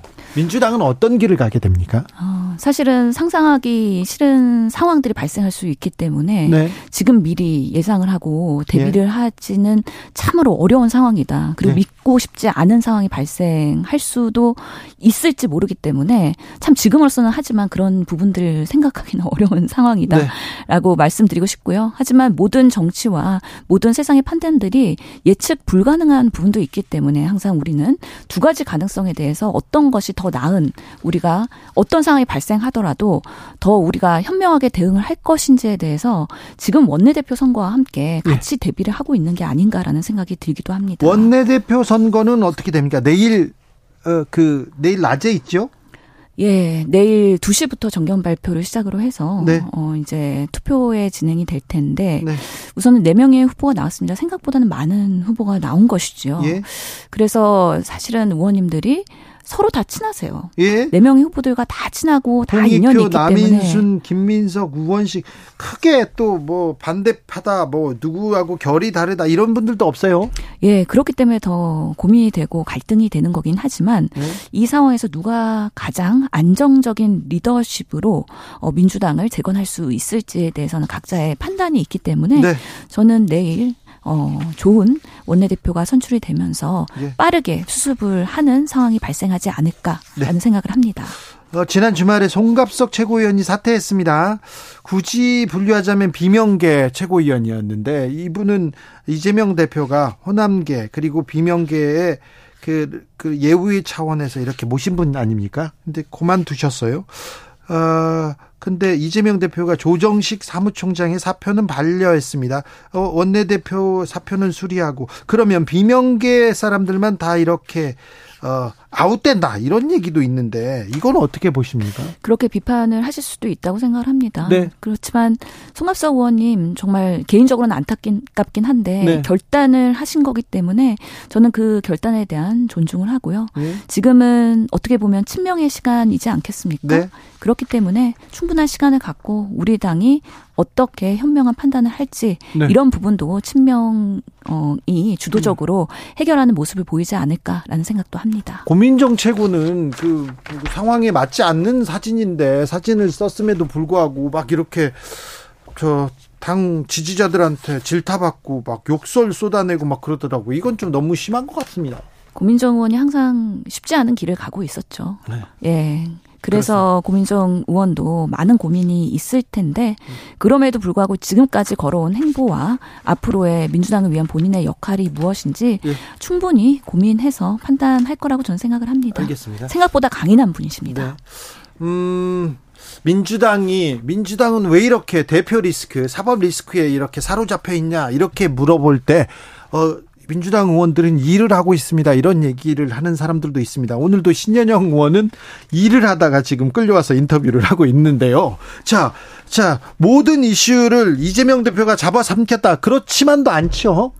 어, 실제로 지금 우리 당이 야당으로서 해야 될 기본적인 책무에 대해서는 저는 꾸준히 하고 있고 앞으로 더 어, 열심히 해야 된다고 생각을 합니다. 네. 지금 보면은 국정감사가 10월 달에 도래하고요. 예. 인사청문회 세 개가 남아 있습니다. 이런 부분에서 그동안 어 저는 여가의 간사이기도 하고 보건복지위원이기도 하기 때문에 네. 정책적으로도 우리가 어려울 때는 더 열심히 일해서 이걸 극복해야 된다는 생각을 갖고 네. 더 그런 부분에 올인을 했습니다. 네. 그러면서의 이런 정말 경랑의 정치 혼돈의 시간에도 김행 여가부 장관 네. 후보자 그리고 신원식 후보자 이런 분들은 꾸준히 문제점에 대한 언론의 보도가 지속되고 있거든요. 네. 그것은 민주당 의원들이 지속적으로 검증을 하면서 네. 해야 될 일을 묵묵히 하기 때문에 가능한 거라고 저는 네. 생각을 합니다. 신원식 국방부 장관 후보자의 친일 발언에 대해서는 전 시간에 했기 때문에 아, 좀 넘겨두고요. 아, 김행 여가부 장관 청문회 준비하고 계시죠? 예, 오늘 여가위 의원들끼리도 기자회견을 했습니다. 네. 검증을 하면 할수록 본인이 내뱉었던 말들에 대한 어, 불신이 네. 계속 드러나는 거예요. 예. 음, 예를 들어서 가짜 뉴스 때문에 도어 스태핑을 중단한다고 했는데 예. 알고 봤더니 본인이 창업했던 위키트리에서 가짜 뉴스를 상당히 양산을 했고 네. 언론중재위원회 98건의 시정 조치를 받았습니다. 네. 그런 만큼 실제로는 과연 본인이 분리하면 가짜 뉴스 본인이 유리하면 진짜 뉴스 이렇게 주장하고 있는 것이 아닌가 생각이 들기도 하고요. 예. 무엇보다도 저희가 주장한 것은 이제는 사퇴를 하거나 아니면 대통령이 지명 철회를 해야 된다고 생각한 근거는 본인께서는 청와대 대변인 할 때 주식 백지 신탁에 대한 네. 어, 부적절한 의혹이 있습니다. 신우이한테 이양하고 다시 도로 사는 과정에서의 시세 차익에 대한 의혹도 있고요. 또한 배임 혐의도 의심을 해볼 수 있습니다. 회사 돈으로 이런 부분에 있어서 주식을 다시 매수한 거 아닌가 이런 부분도 사실 검증이 필요한 부분인데 아직까지는 명확하게 드러나지 않은 부분이고요. 저는 그 어떤 것보다도 사실 여가부 장관이 된다 그러면 여성 정책에 대한 올바른 그런 정책적 관념이 있어야 된다고 생각을 하는데 뭐 이전의 발언들을 보면은 여러 가지 보도에서 보면 여성은 무조건 예뻐야 한다. 라는 외모 지상주의적인 조장하는 발언을 하거나 그런 어떤 기사를 아유 참 이건 좀 너무 부적절한 것 같아요. 예 여자는 항상 뭔가 어, 돈을 아니면 뭐, 뭐를 잡아먹는 문제거리다. 이런 뭔가 비판적인 여성의 관념을 갖고 있는 여성이 이런 적절한, 어, 과연 국무회의로서, 국무위원으로서의 역할을 할 수 있느냐. 네. 그렇지 않다는 생각이 들어서 참 좋은 사람을 인사해도, 어, 검증 과정에서 항상 드러나는 게 이 인사청문회의 과정인데 이런 부분들이 하나씩 하나씩 드러나면서 지금은 모든 언론들이 네. 부적절하다고 얘기를 하고 있는 만큼 좀 결단을 하는 시간이 이제 다가왔다라고 생각을 합니다. 그런데요. 지명 철회를 하진 않을 것 같아요. 그냥 이렇게 직진하실 것 같은데 그 그러면 민주당은 방법이 없습니까? 어, 지명 철회를 하시지 않고 직진하시고 임명을 강행하는 것도 사실은 국정의 부담이 상당히 될 것입니다. 예. 제대로 검증받지 못하고 아니면은 야당의 검증에도 불구하고 아나 무인격으로 장관 어, 역할을 수행하신다면 그 또한 윤석열 정부와 국민의 힘에는 부담이 되는 거고요. 특히나 이제 총선이 얼마 남지 않았기 때문에 네. 우리 국민들께서 여가부 장관을 보면 볼수록 아, 정말 부적절한 인사의 상징으로 남을 수 있기 때문에 그런 부분까지 충분히 감안하셔야 되는 거 아닌가 라는 네. 생각을 합니다. 그런데 절대 불가라고 외치던 이동관 방통위원장 그냥 뭐 방통위원장 수행하고 있고요. 다른 장관 후보자들도 마찬가지입니다. 마찬가지입니다. 이번 세명 어, 후보자 나왔는데 검증하는 과정에서 다른 사건들도 많고요. 워낙 의혹들이 많아가지고 많아가지고 어이구 이게 의혹이 의혹을 덮- 덮고 있어서 이 청문회는 어떻게 될지도 좀 네, 걱정이 됩니다. 자, 이 가운데 치러지는 음, 이런 가운데 치러지는 강서구청장 재보궐 선거는 어떻게 보고 계신지요? 예. 그래도 여론조사에서는 우리 당이 앞서고 있는 걸로 나왔는데요.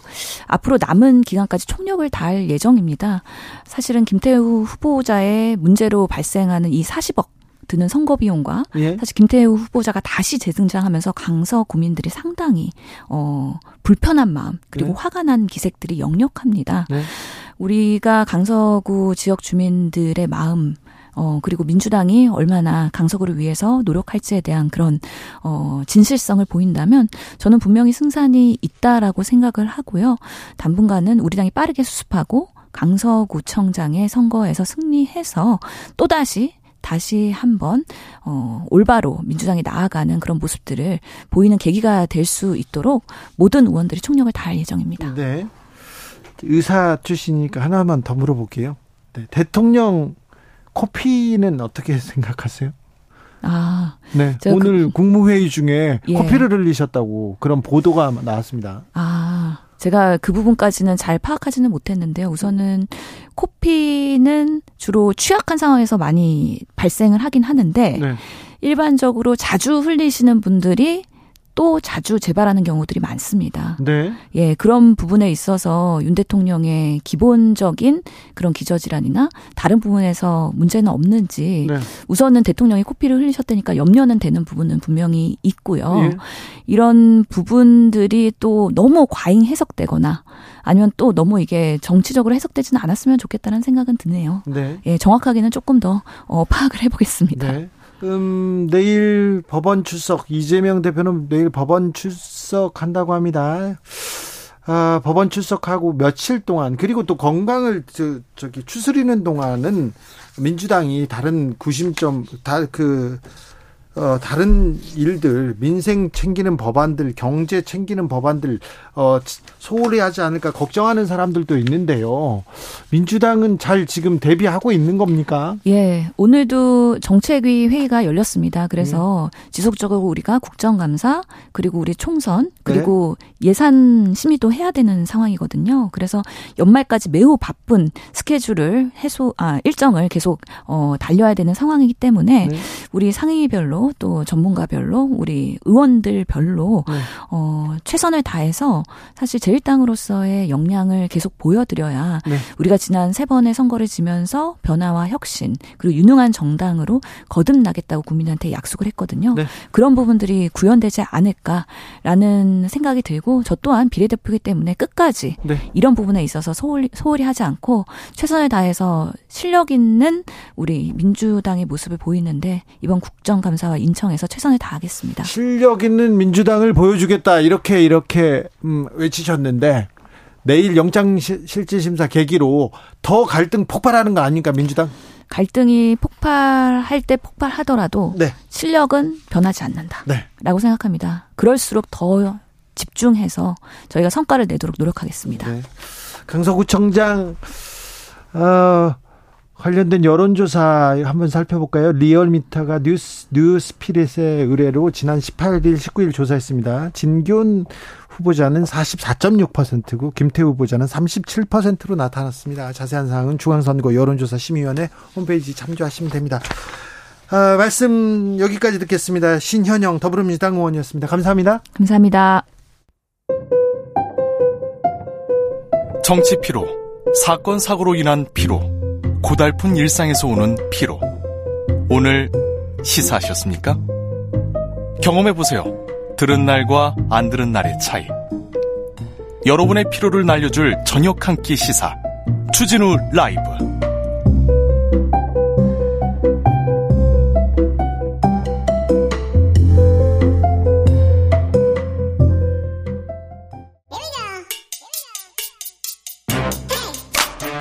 뉴스를 향한 진지한 고민 기자들의 수다. 라이브 기자실을 찾은 오늘의 기자는 은지혁이요. 시사인 김은지입니다. 오늘 준비한 첫 번째 뉴스부터 가보겠습니다. 네, 시사인이 2023년 한국사의 신뢰도를 측정했습니다. 추석 때마다 신뢰도를 이렇게 조사합니다. 네, 그래서 16년째 이어지고 있어가지고 연도별로 비교가 가능한데요. 시사인 생긴 지 16년 됐어요? 네, 벌써 그렇게 됐습니다. 네. 네, 그래서 정치와 언론 영역을 중심으로 한국 사회의 신뢰 자본을 측정하다 보니까 시계열로 쌓인 데이터가 꽤 여러모로 좀 비교해볼 만한 포인트가 있는데요. 네. 현직 대통령 신뢰도, 각 정당 신뢰도, 그리고 국가기관 신뢰도 등을 측정하는데요. 이번 조사는 이재명 민주당 대표가 단식 중 검찰에 두 차례 출석하고 윤석열 대통령이 아세안 G20 정상회의 참석 후에 귀국했던 9월 10일에서 12일 사이에 이뤄졌습니다. 네. 먼저 대통령 신뢰도를 보시면요. 만점이 10점이거든요. 네. 윤석열 대통령이 지난해에 이어서 올해도 3점대 중반을 기록했는데요. 이 보통 0에서 4점 사이를 불신, 5점을 보통, 6에서 10점 사이를 신뢰 구간으로 측정하고 있는데 점수가 낮네요. 네, 2년째 불신 구간 탈출하지 못했다. 이렇게 볼 수 있습니다. 근데요. 그 전직 비토, 대통령들 비교해 봤을 때는 어떻습니까? 네, 그러니까 전직 대통령 신뢰도는 따로 하고요. 각 대통령들의 현직일 때를 아, 같이 비교 비교를 그러니까, 했다라고 보시면 되는데. 그러니까 자, 보자고요. 네, 이명박, 박근혜, 문재인, 윤석열 이렇게 데이터가 지금 쌓여 있거든요. 예? 비교해 볼 수가 있는데요. 윤 대통령 임기 전까지 가장 낮은 현역 대통령의 신뢰도는 박근혜 전 대통령이었었는데요. 2016년 탄핵 직전에 박근혜 당시 대통령의 신뢰도가 3.91점이었습니다. 그런데요. 그런데 이번에 나왔던 윤석열 대통령의 신뢰도가 3.63점인데요. 그러면 지금 탄핵 직전에 박근혜 전 대통령보다 지금 윤석열 대통령의 신뢰도가 좀 더 떨어져 네, 그렇게 나왔습니다. 조사됐다. 예, 작년에도 이제 그렇게 나와가지고는 여러모로 좀 눈길을 끄는 조사였었는데 왜, 올해도 왜, 비슷한 상황이라고 볼 수 있습니다. 왜 이런 결과가 나왔을까요? 네, 이제 그래서 개별 이슈에 대한 신뢰도를 좀 물어서 상황을 좀 유추할 수 있다라고 보여지는데요. 저희가 개별 설문에서 네 가지 각 최근 이슈에 대한 윤석열 정부의 대응에 대해서 신뢰하냐라고 물어봤습니다. 각각이 후쿠시마 오염수 방류, 해병대 최상병 사건 사망 사건, 서울 양평 고속도로 고속 도로 건설 논란, 김건희 여사 등 주변 관리 인데요. 네? 모두 10점 만점에 2점대가 나왔습니다. 특히 최상병 해, 해병대 최상병 사건 같은 경우에는 보수, 국민의힘 지지자 안에서도 신뢰도가 낮았다라는 점을 눈길 끄고 있습니다. 그렇군요. 정당 신뢰도 가볼까요? 네, 사실 뭐 비슷한 상황입니다. 민주당은 4점, 국민의힘은 3.5점, 10점 만점에 이런 상황이고요. 뿐만 아니라 이재명 민주당 대표 4.1점, 김기현 국민의힘 대표 3.1점이라고 할 수 있는데 이재명 대표 좀 높네요. 네, 이제 그렇다고 하더라도 야당이 마냥 웃을 수 있다라고는 보기 어려운 상황이라고 하는데요. 왜냐하면 2022년과 2023년 신뢰도를 비교해 보면 민주당은 확장되지 못했다, 제자리 걸음이다라고 하는 지점이 눈에 띕니다. 네. 뿐만 아니라 이제 지난해에 이어서 올해도 똑같이 주관식으로 현역으로 활동하는 정치인, 여야 정치인 중에서 신뢰하는 정치인을 물었거든요. 이재명 대표가 작년에 이어서 올해도 1등을 차지하긴 했는데요. 하지만 그 비율이 2년 연속 같습니다. 그러니까 민주당과 이재명 대표 1년 동안 신뢰를 높이지 못하고 확장을 하지 못하고 제자리 걸음이었다 이 얘기는 거죠? 네, 데이터상 나오는 게 그렇다라고 보시면 되고요. 네. 이제 국가기관 신뢰도도 눈길을 끄는데 시사인에서는 이제 국가기관 총 9곳을 물어봤습니다. 그런데 이제 국세청만 보통 구간에 들어가고요. 나머지는 모두 이제 불신 기관에 들어간다, 구간에 들어간다라고 볼 수 있는데 가장 낮은 곳은 국회였습니다. 그리고 이제 용산 대통령실, 검찰 이런 곳도 3점대이고요. 방송통신위원회도 3점대였습니다. 네. 특히나 이제 눈을 눈길을 끄는 부분은 각 기관에 대한 신뢰도가 지지하는 정당에 따라서 양극화되는 경향이 커졌다라고 하는 부분인데요. 네. 검찰과 감사원이 특히 그랬습니다. 네. 그러니까 민주당 지지자들은 검찰 신뢰도를 1.67점, 10점 만점에 굉장히 최저점을 줬다라고 할 수 있는데요. 반대로 국민의힘 지지자들은 6.2점 줬습니다. 네. 그 간극이 아주 크다 라고 볼 수 있고요. 감사원도 지지 정당 성향에 따라서 신뢰도가 갈리는 모습이 드러났습니다. 자, 감사원이 네, 정치적으로 비치기 비춰지면서 불신받고 있다 이 얘기까지 아, 네. 분석해 볼 수 있네요. 네, 이번 조사는 시사인이 한국갤럽에 의뢰해서요. 지난 10일부터 12일까지 진행을 했고요. 자세한 내용은 중앙선거여론조사 심의위원회 홈페이지에서 참조하시면 됩니다. 다음 뉴스 가보겠습니다. 네, 오늘 국회 본회의 개최 무산됐습니다. 아이고 법들 통과돼야 되는데 네, 출산 보호제, 머그샷법 이런 것들도 굉장히 눈길을 끌었는데요. 뿐만 아니라 최상병 특검법도 예, 미뤄진 상황입니다. 네. 민주당에서는 지난 8일에 이 순직 사고의 수사를 방해하고 사건을 은폐하는 행위에 대통령실 관계자와 국방부 장차관이 관여됐다라는 의혹이 있어서 독립적으로 엄정한 수사가 이뤄질지 의문이다라면서 최상병 특검 법안을 당론으로 채택한 바가 있습니다. 네. 이제 그래서 그 본회의 지난주 21일에 이제 처리될 예정이었었는데요. 이재명 대표에 대한 체포동의안 가결로 당내 내분이 일면서 당일 표결이 불발됐습니다. 뿐만 아니라 민주당 원내지도부가 총사퇴하면서 오늘 국회가 원래 본회의 열리기로 했었는데요. 이것도 무산이 됐다라고 하는데요. 네. 이게 신속 처리 안건을 올리게 될 경우에는 이제 본회의 통과까지 최장 240일이 걸리거든요. 네. 그래서 지금 이제 올려야지만 내년 5월에 끝나는 국회 전에 이제 법안 처리가 될 수 있는 상황인데 지금 올려야 예 여러모로 어려워졌다라는 평가가 나오고 있습니다. 그럼 이번 국회에서 통과 어렵습니까? 지금으로서는 그럴 가능성이 크다라고 보이는데요. 이제 물론 이제 국회가 언제든지 빨리 합의를 해가지고는 바로 올릴 경우에는 달라질 수도 있는데요. 어, 그 패스트 트랙을 밟아가지고는 차근차근 올라간다면 여러모로 좀 불투명해진 상황이라고 보기 볼 수 있는데 국민의힘에서는 특히 이제 특검 반대하는 입장이 강경하고 이제 김진표 국회의장이 직권상정을 결단해서 통과시키면 올릴 수는 있다라고 하는데요.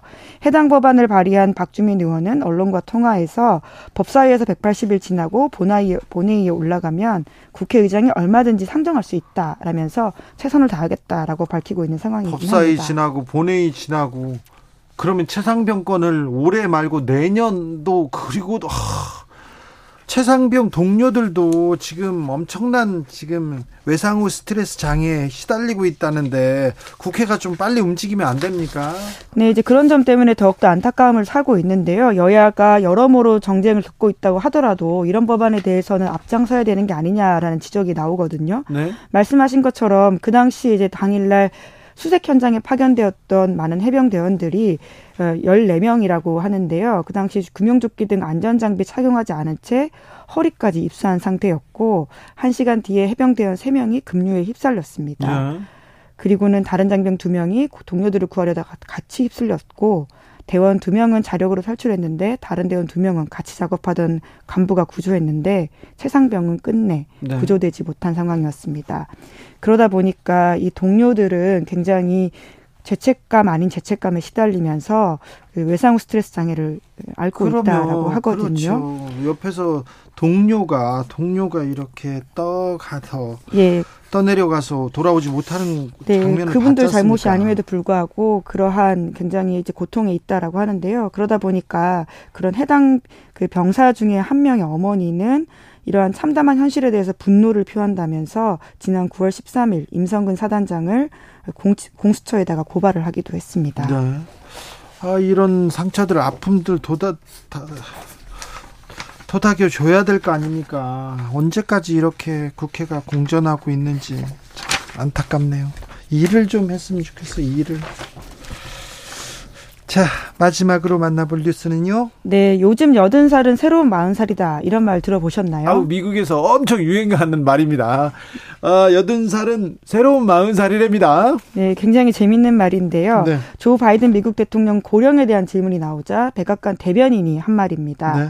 바이든 대통령은 2020년에도 같은 이제 나이에 대한 지적을 받았다면서 매번 안 된다고 말했지만 바이든 대통령이 승리했다 이렇게 옹호를 하는 건데요. 그런데요, 80이 넘었잖아요, 이제. 네, 이제 이제 80이고요. 이제 네. 다음 선거에서 혹시 이기게 되고 임기를 마치면 80대 중반의 나이에 이르게 되거든요. 네. 그러다 보니까 이 경무에 시달리는 미국 대통령 자리를 잘 수행할 수 있느냐라는 우려가 나오고 있는 건 사실입니다. 바이든 대통령 80, 아, 트럼프 대통령 전 대통령 77세. 이거 진짜 나이네요. 나이 많은데요. 네, 그러다 보니까 사사건건 대립하는 두 사람이 나이 문제에 있어서는 공동 정선을 형성하면서 굉장히 대응을 하고 있다 이런 이야기도 나오고 있는데요. 트럼프 그 얘기했어요. 바이든 나이가 많은 게 아니다. 네, 이게 무능이 문제지 어. 나이는 문제가 아니다 이런 이야기를 한 바가 있는데요.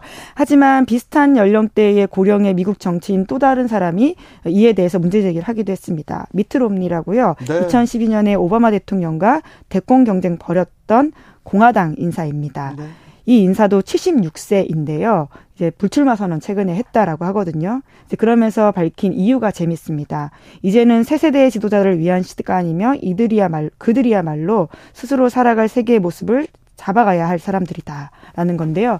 그러니까 다음 세대한테 역할을 맡기고 우리는 물러서야 된다라는 이야기를 하는 것이죠. 그런데 미국에는 고령의 정치인이 많습니다.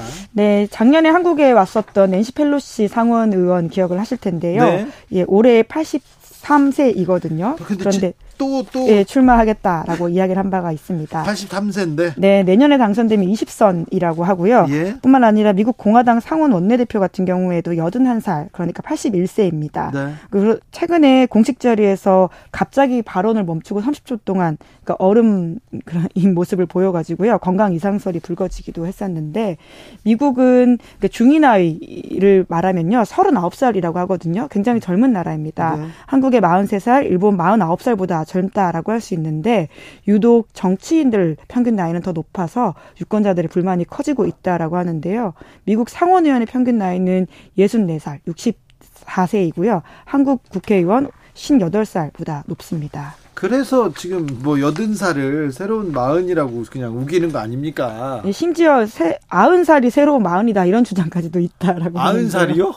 왜요? 네, 네, 온라인 매체 오프라 데일리라고 하는 곳에서 아흔 살이 새로운 마흔 살이 될 수도 있다라는 식의 제목의 기사를 냈다라고 합니다. 네. 아무래도 이제 여러모로 이제 건강 상태도 좋아지고 의료 기술이 발전하다 보니까 90세에도 활발하게 활동하고 있는 사람들이 있어서 그걸 조명한 것 같은데요.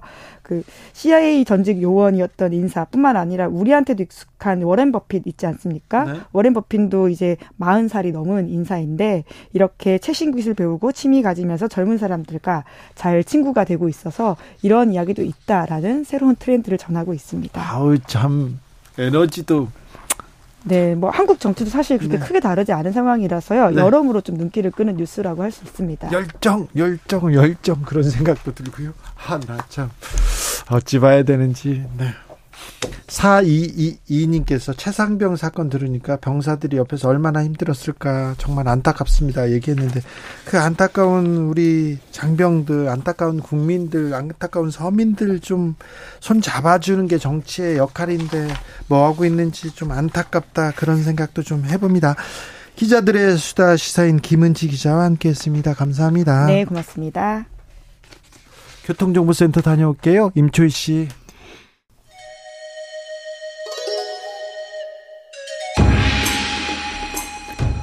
빛보다 빠르게 슉슉 바람보다 가볍게 슉슉 경제 공부 술술 경제를 알아야 인생의 고수가 된다 경공술 오늘의 경제 선생님은 정창수 나라살림연구소 소장님입니다. 어서 오세요. 네, 안녕하십니까. 나라살림 괜찮은지 좀 여쭤보려고 지금 소장님 모셨어요. 올해 세금이 59조 원 지금 덜 거쳤다면서요. 59조 원. 이, 이 정도의 펑크가 날 수 있습니까? 지금 아마 그 역사상 최초인 것 같아요. 네. 보통은 이제 세수 오차가 있어도 한 5% 이내였는데 네. 지금 7월 달까지 지금 10 2%를 넘어섰습니다. 네. 그러니까 장, 지난주 월요일 날 그 정부에서 발표한 거는 연말까지 가면 네. 14.8% 정도가 세수 결손이 있어가지고 네. 그 액수가 이제 59.1조라고 하는데요. 저는 이제 약간 59조라는 말이 좀 그러는데 음. 사실 저희 15% 정도 되면 올해 거치려고 했던 세금이 400조거든요. 네. 15% 60조거든요. 네. 그러니까 60조는 너무 큰 느낌이니까 아마 59조로 이제 59조 네. 그냥 한 것 같습니다. 네. 6만 원은 비싸 보이니까 5천 5만 9,900원 막 이렇게 끄는 네. 거. 그렇게 그런 것 같습니다. 근데 그 전에도 오차가 있었는데 주로 음. 많이 걷어가지고 문제다 이런 얘기 있었잖아요. 그렇죠. 너무 보수적이어가지고 예. 되게 적게 잡아서 많이 거쳤고 그거를 좀 쓰자고 했을 때는 재정 건전성을 위해서 이 돈을 쓰면 안 된다 네. 했던 게 이제 대부분이었는데 이번에는 이저 거꾸로 너무 많이 거칠 거라고 예상을 해서 그것 때문에 지금 펑크가 난 거죠. 이거 왜 이렇게 오차가 큰 겁니까? 뭐 제가 볼 때는 이, 이 경제 환경의 변화를 예측하지 못한 약간의 능력의 부족을 이제 좋게 보면 그렇게 되고 예. 조금 나쁘게 보면 작년에 감세를 할 때 충분히 예측할 수 있었는데 네. 그거를 이제 감세하면서 세금을 줄 거라고 얘기할 수는 없으니 네. 그 예측을 알고 있었으면서 그렇게 대, 했을 가능성 약간 이제 그런 측면도 부정할 수는 없을 것 같습니다. 네. 그런데 요, 네. 59조 원 세금이 이렇게 부족하면 우리 국간에서 59조 원이 지금 비는 거잖아요. 네네. 그러면 우리 경제는 괜찮습니까? 어떤 영향을 미칩니까? 이제 우리가 이제 보통 조단이 넘어가면 감각이 없어 잘 모르시는데 예, 예. 우리가 지금 GDP가 2천조쯤 돼요. 예. 그럼 59조, 60조라고 잡으면 네. 3%거든요. 네. 우리가 성장률 1% 목을 매달고 이러는데 네. 3%의 돈이 덜 거친 거잖아요. 네. 그건 대단히 큰 문제고 네. 이 돈이 덜 거치면 그만큼 정부가 지출을 하지 않게 되면 네.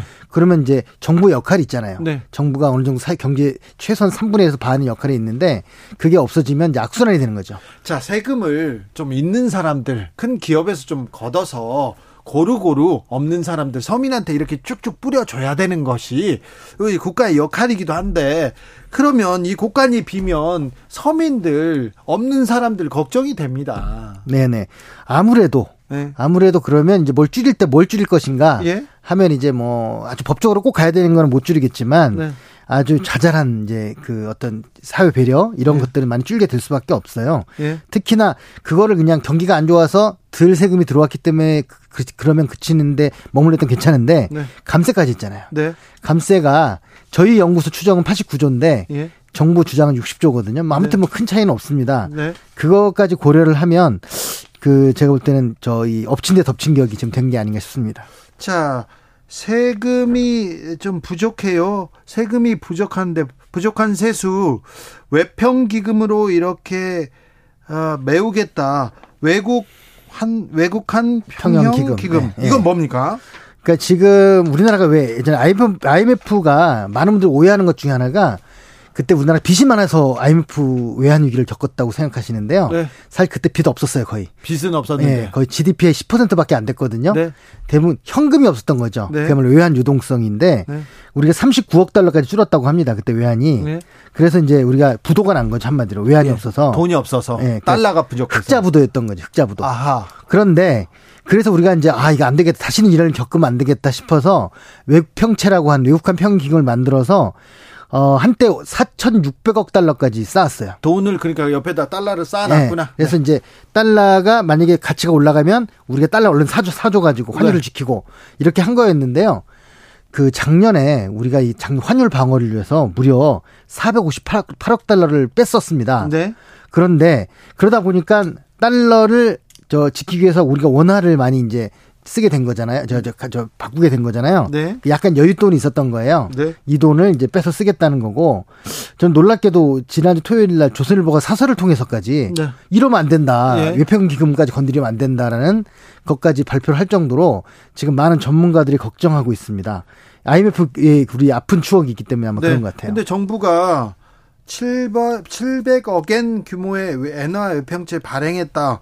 이 뉴스를 봤는데 네네. 왜 지금 외평채 또 엔화 외평채는 발행합니까? 아, 많이 뜬금이 없는 상황이고요. 예. 그러니까 그 제가 볼 때는 이제 일본의 어떤 이제 그 엔화 관련해 지금 엔화가 또 약, 약화되고 있는데 예. 지금 굉장히 투자로서 부적절하죠. 그래서 일종의 그 일본에는 선물이 아닌가라고 이제 보는 사람도 있고요. 예? 그 액수가 뭐 크진 않으니까 뭐 그렇긴 한데 상징적 의미가 있는 것 같습니다. 일본과 경제협력 강화라고 하는. 네. 근데 세수 부족도요 조금 불만인 것이 법인세는 36% 양도소득세 53% 줄었어요. 그러니까 기업들 부자들은 저 세금이 줄었는데 근로소득세는 그러니까 근로소득세는 지난해보다 천억 원 더 거쳤습니다. 그러니까 직장인만 유리지갑만 다 털렸다는 거 아닙니까? 예, 그 작년 말에 감세를 하면서 그 사실 소득세도 좀 감세를 했습니다. 근데 조금 감세하고 법인세를 이제 대규모로 감세를 하다 보니까 네. 상대적으로 그렇게 된 거가 좀 있고요. 그 법인세는 이제 예를 들어 지금 어느 정도 지금 법인세가 들거치냐면 저기 8월 달이 되면 네. 그 법인세를 예납합니다. 삼성전자가 작년 8월에 7조를 예납했었어요. 미리 올해 낼 세금은 작년에 미리 낸 거죠. 예. 근데 올해는 2,500억으로 줄었습니다. 올해 8월 예납이. 7조 원 내야 되는데 2,500억. 그러니까 거의 95%가 감소를 한 거거든요. 소득이 저 예, 법인세가 이제 네, 줄었는데 줄었어요. 근데 소득은 갑자기 줄지는 않잖아요. 네. 그러니까 그리고 늘고 오히려 그러다 보니까 이제 유리지갑만 더 털리게 되는 상황이 된 거죠, 사실상. 아, 그래요? 법인세는 이득을 못 올리면 확 줄여주는데, 네. 그 감세도 했고, 네. 더 줄여주고, 그런데 소득은, 소득은 네, 꾸준하니까 실업자가 되지 않고서는. 네. 네. 정부에서 계속해서 세수 부족해가지고 야 추경하라 추경하라 얘기하면 건전 재정해야 된다 균형 재정해야 된다 이렇게 하면서 우리는 허리띠 조여매겠다 이렇게 얘기하는데 네. 이 기조는 어떻게 보십니까? 그러니까 재정 건전성이라고 하는 거는 사실은 이제 그 목 적 수단이잖아요. 네. 그 우리의 어떤 지속 가능한 우리 발전을 위한 수단인데 그 지속 가능한 재정이 목적인데 지금 재정 건전성이 목적이 된, 거, 된 거라고 보여집니다. 네. 그래서 지금 사실은 어, 힘들고 어려울 때는 어떻게 뭐 국채를 발행하든 뭐라든 빨리 경제를 살리고 봐야 되는데 지금 그렇지 않고 무조건 국채를 발행하면 본인들이 생각 얘기했던 어떤 그 재정 건전성이라는 게 무너진다 의미가 그래서 도구마에 빠져 있다는 좀 느낌이 들고요. 네. 그래서 지금 이라도 좀 어떻게 보면 빨리 현실 인정하고 좀 이렇게 상황을 대처를 좀 바꿨으면 좋겠다. 태도를 바꿨으면 좋겠다는 생각입니다. 그래요? 태도를 안 바뀔 것 같은데요? 그러니까요. 그게 걱정이에요. 특히 올해는 지금 많은 분들이 모르시는 게 올해 경기가 안 좋아서 세금 덜 거쳤다고 생각하시잖아요. 다 그렇게 생각하죠. 아니에요. 아닙니까? 작년 번 거에서 올해 세금을 내는 거예요.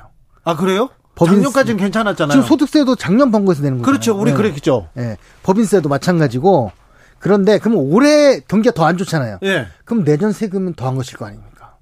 그러면 지금 어떻게 보면 외평 채내고 끌어다가 약간 여윳돈을 썼어요. 네. 적금 깨고 막 통장 깨고 해갖고 썼는데 이게 1년만 될 문제라면 그럴 수 있는데 네. 내년은 더 심각해진다고 한다면 내년 어쩔 것이냐. 지금 걱정이 지금 많고요. 올해 지금 돈을 못 벌어가지고 세금이 네. 덜 거친 게 아니라 예, 예. 작년 얘기를 하고 있는 그렇죠, 거예요. 예.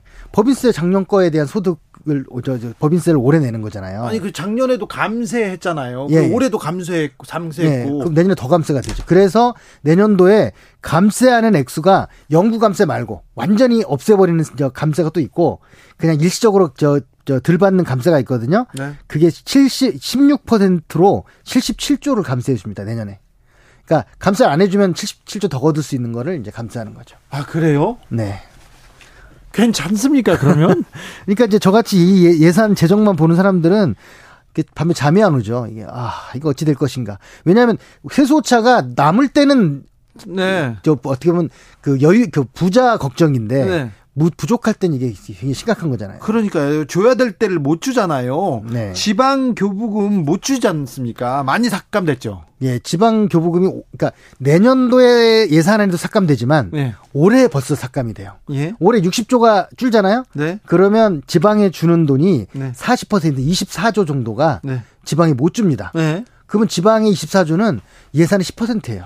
지방은 그거 정부에서 주는 세금으로 그걸로 지금 운영해야 네. 되는데요. 우리나라는 워낙 지방세 적기 때문에 네. 하는데 문제는 그 10%가 그냥 10%가 아니고 고정 비용들 있잖아요. 네. 이거 빼면 실제로는 지방이 쓸 수 있는 게 30% 정도밖에 안 되는데 네. 이제 재량으로 쓰는 3분의 1로 줄면 아무래도 상하수부터 시작해가지고 여러 가지 뭐 노후 시설 유지 관리나 새로운 건 전혀 못하는 거고 네. 그렇게 될 가능성이 있습니다. 1719님께서 세수가 부족하다 보니까요 코로나 지원금 회수할 수 있다고 했는데 그런 떠도는 얘기가 있는데 이건 사실입니까 물어보는데요. 코로나 지원금을 해소한다는 게 무슨 말이에요? 아니 그런 얘기가 아, 아. 떠도나 봐요. 그러지는 않을 거예요. 네. 네. 그 작년에 사실 너무 기분을 냈죠. 네. 50, 52조 뭐 여윳돈 생겼다고 예. 작년에 이제 현, 현 정부 들어와서 예. 코로나 재난지원금 주면서 예. 그 돈을 이제 크게 쓰고 그 돈이 올해도 거칠 거라는 이상한 이제 상상을 해가지고 예산을 짰다가 지금 이렇게 된 거죠. 네, 그렇습니까? 내년도 예산안 657조 원 역대 최저 증가율입니다. 아, 이 예산안은 어떻게 보셨어요, 소장님? 지금 이것도 사실 저는 약간 낙관적인 거라고 생각을 합니다. 정부가 지금 너무 낙관적입니까? 아, 약간 낙관적인데 왜냐하면 올해 예상이 지금 3, 저 60조 줄어가지고 341조 세금이 거치는 걸로 잡고 있는데 내년에 367조 잡고 있는 거거든요 세금을. 그 내년에 그래도 20조가 는다는 거 아니에요. 네. 근데 아까 말씀드렸지만 올해 경기가 최악인데 네. 그러면 덜 거치 거기다 감세까지 했으니 올해 수준에서 유지하는 거가 좀 타당하지 않을까 싶은 생각이 듭니다. 근데 올해보다 20주를 더 세금을 거둘 거다라고 예정하는 거기 때문에 이거는 저 뭐 상저하고 뭐 이렇게 맨날 얘기하면서 좀 시간 있으면 나아질 거예요라고 했던 그런 패턴이 좀 반복되는 것 같습니다. 그래요. 음. 더군다나 네. 아까 이게 지방이나 이런 데 주는 돈은 또 내년에 더 줍니다. 더 줄어요? 그렇죠. 왜냐면 하그 내년에 아예 교부세나 이런 부분들 더 줄일 것으로 지금 돼 있기 때문에. 아, 이게 재정 위기 아닙니까? 재정 위기죠. 그러니까 경제 위기까지는 아니거든요, 지금. 네. 좀 불황이지. 네. 근데 경제 위기 없는 재정 위기예요. 아, 그래요? 그게 참 특이한 일이죠. 네. 경제 위기가 왔었어도 네. 재정으로 그걸 극복해냈던 거는 많이 있었지만 네. 경제 위기가 없는데 재정 위기가 온 거는 사실상 처음이에요? 처음인 것 같습니다. 아, 그래요? 경제 위기 없는 재정 위기다. 아, 네. 무슨 말인지 확 와닿습니다. 어, 물가는 오르는데 받을 돈은 줄고요. 그러면 소득은 계속 줄고 있어요. 네. 그리고 뭐 좋아질 기미는 없고 내년은 더 어렵다고 하는데 네. 이 서민들 정부 예산으로 서민들 걱정을 좀 덜어주는 게 지금 최고 저 최우선 아닌지 그렇죠. 그러니까 네. 이게 그 정부의 역할이라는 게 소득을 재분배하고 네. 자원을 재분배하고 경제 경기 조절 기능이 있거든요. 네. 형편이 좋을 때 좀 돈을 모아놨다가 어려울 때 쓰는 건데 네. 어려울 때 오히려 더 돈을 안 쓰는. 네, 조이고 있어요. 예, 그 굉장히 큰 지금 제가 볼 땐 정부의 역할이 무엇인지를 네. 다시 생각해 봐야 되는 게 아닌가 싶습니다. 아니 부자들은 세금을 덜 걷고 덜 걷으니까 좋겠죠. 네. 기업하는 사람들도 좋겠죠. 그런데 서민들 그리고 꼭이 세금이 필요한 사람들 약자들은 굉장히 추울 수밖에 없는 상황이에요. 예, 그렇습니다. 지금 요번에 뭐 내년 예산안에 조금 뭐 이렇게 기초수급자 5만 명 늘리고 이런 건 있긴 한데 네. 지금 우리나라가 5만 명이 문제가 아니라 500만 명 그 이상의 지금 지금 형편이 어려운 사람들이 있기 때문에 네.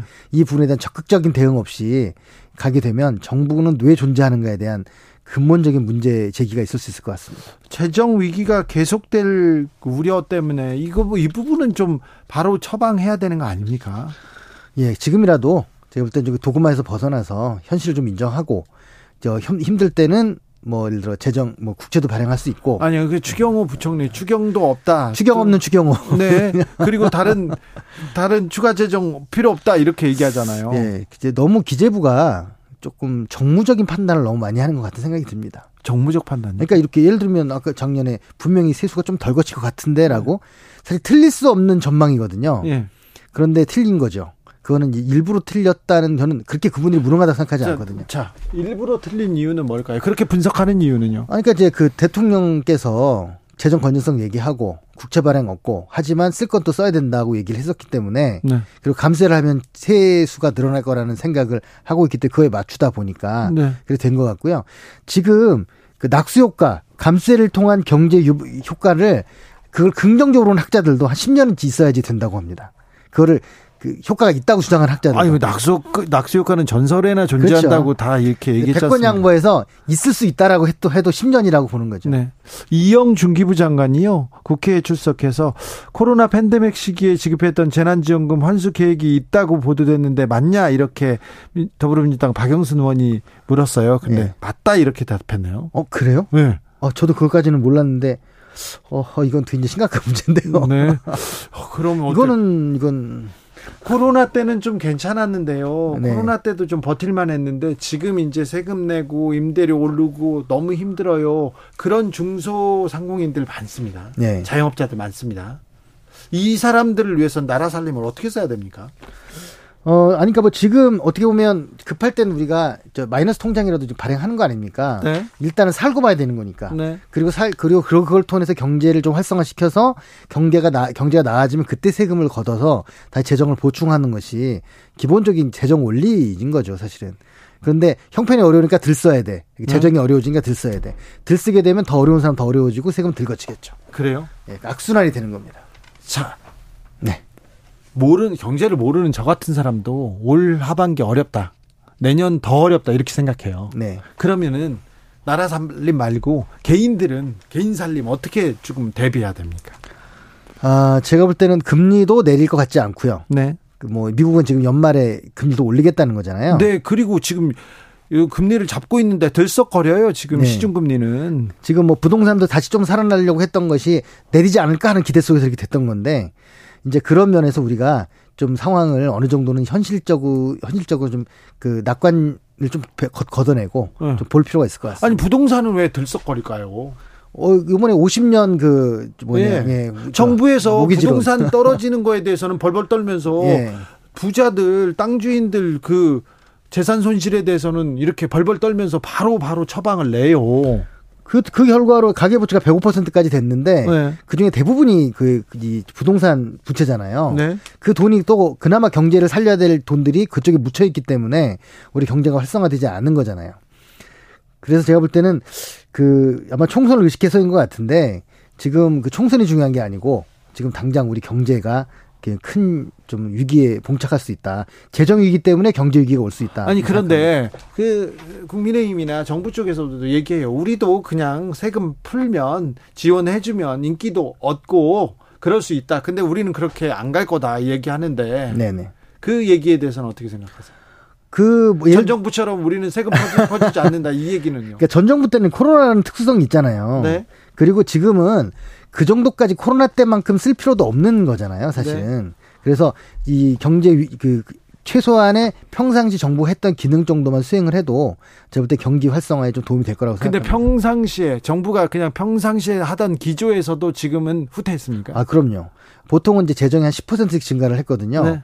보통 이제 명목 성장이 5% 있으면 그렇게 했는데 그 이제 그걸 inflation tax라고 해서 막 이렇게 이게 있는데 문제는 지금 오히려 줄이고 있는 거니까. 네, 줄이고 있어요. 예, 지금 내년 예산 자체가 올해보다 지금 사실상 늘긴 했지만 아니, 전 정권처럼 예산 네. 늘리고 재정 지출하면 쉽다. 네. 하지만 우리는 그렇게 안 간다 이렇게 얘기하잖아요. 예, 예, 예. 그 부분에 대해서는 재정을 줄이고 있잖아요. 네, 네. 그러니까 줄이면 그만큼 경기 활성화가 덜 돼서 또 다시 또 세금이 덜 거치는 악순환이 되는 건데 아니 줄여야 네. 세금을 줄여야 경기 경, 경제가 활성화된다지 않았습니까? 아, 근데 아까도 말씀드렸지만 아주 그 보수적인 학자들조차도 네. 당장 경기 좋아지지 않는다. 네. 10년은 걸린다라고 얘기하고 있는 거기 때문에 네. 물론 저는 경기가 좋아질 거라고 생각하지 않지만 네. 감세로 네, 그걸 믿는 분들도 그렇게까지 얘기하고 있지는 않습니다. 알겠습니다. 8665님께서 법인세, 소득세 감세해 주면서 허리띠, 허리띠 졸라맨다는 정부. 그런데 우크라이나에는 3조 원 넘게 지원한다는데 이건 어떻게 결정이 난 겁니까? 물어봅니다. 이 뭐 대통령이 이렇게 얘기했으니까 3조 원 주겠죠. 네. 그런데 지금 우리 재정을 이렇게 줄이는 상황에서 R&D도 4조나 줄이는 상황에서 이 3조에 이건 대단히 큰 돈이거든요. 예. 그래서 제가 볼 때는 이건 너무 그좀 정치적인 혹은 예. 전시성 이런 것에 좀 치중한 게 아닌가라는 우려가 좀 듭니다. R&D 예산 너무 줄이고 있어서 그 부분은 좀 그렇죠. 문제라고 생각합니다. 우리가 가난하더라도 네. 이저 씨앗까지 저 다 버릴 수는 없는 거잖아요. 먹어버릴 수는 없잖아요. 그렇죠. 네. 그래서 이 부분들은 그 지금 많은 분들이 보수와 진보를 막론하고 걱정하고 있는 그 부분입니다. 예산 잘만 써도 좀 효율적으로 써도 경제 위기 극복하는데 좀 도움이 될 텐데 우리만 경제 성장률도 이렇고 또 수입 수출도 안 되고 수입도 안 되고 네. 걱정이에요. 대통령께서 얘기하시는 카르텔을 네. 진짜로 좀 척박파를 했으면 좋겠는데 네. 이상하게 좀 작은 카르텔만 신경 쓰시고 큰 카르텔 신경 안 쓰는 것 같아요. 네. 경공술 정창수 나라살림연구소 소장님과 함께했습니다. 감사합니다. 네. 주진우 라이브 여기서 인사드리겠습니다. 저는 비틀즈의 텍스맨 들으면서 아, 물러가고요. 내일 오후 5시 5분에 돌아오겠습니다. 아, 지금까지 주진우였습니다. Bye.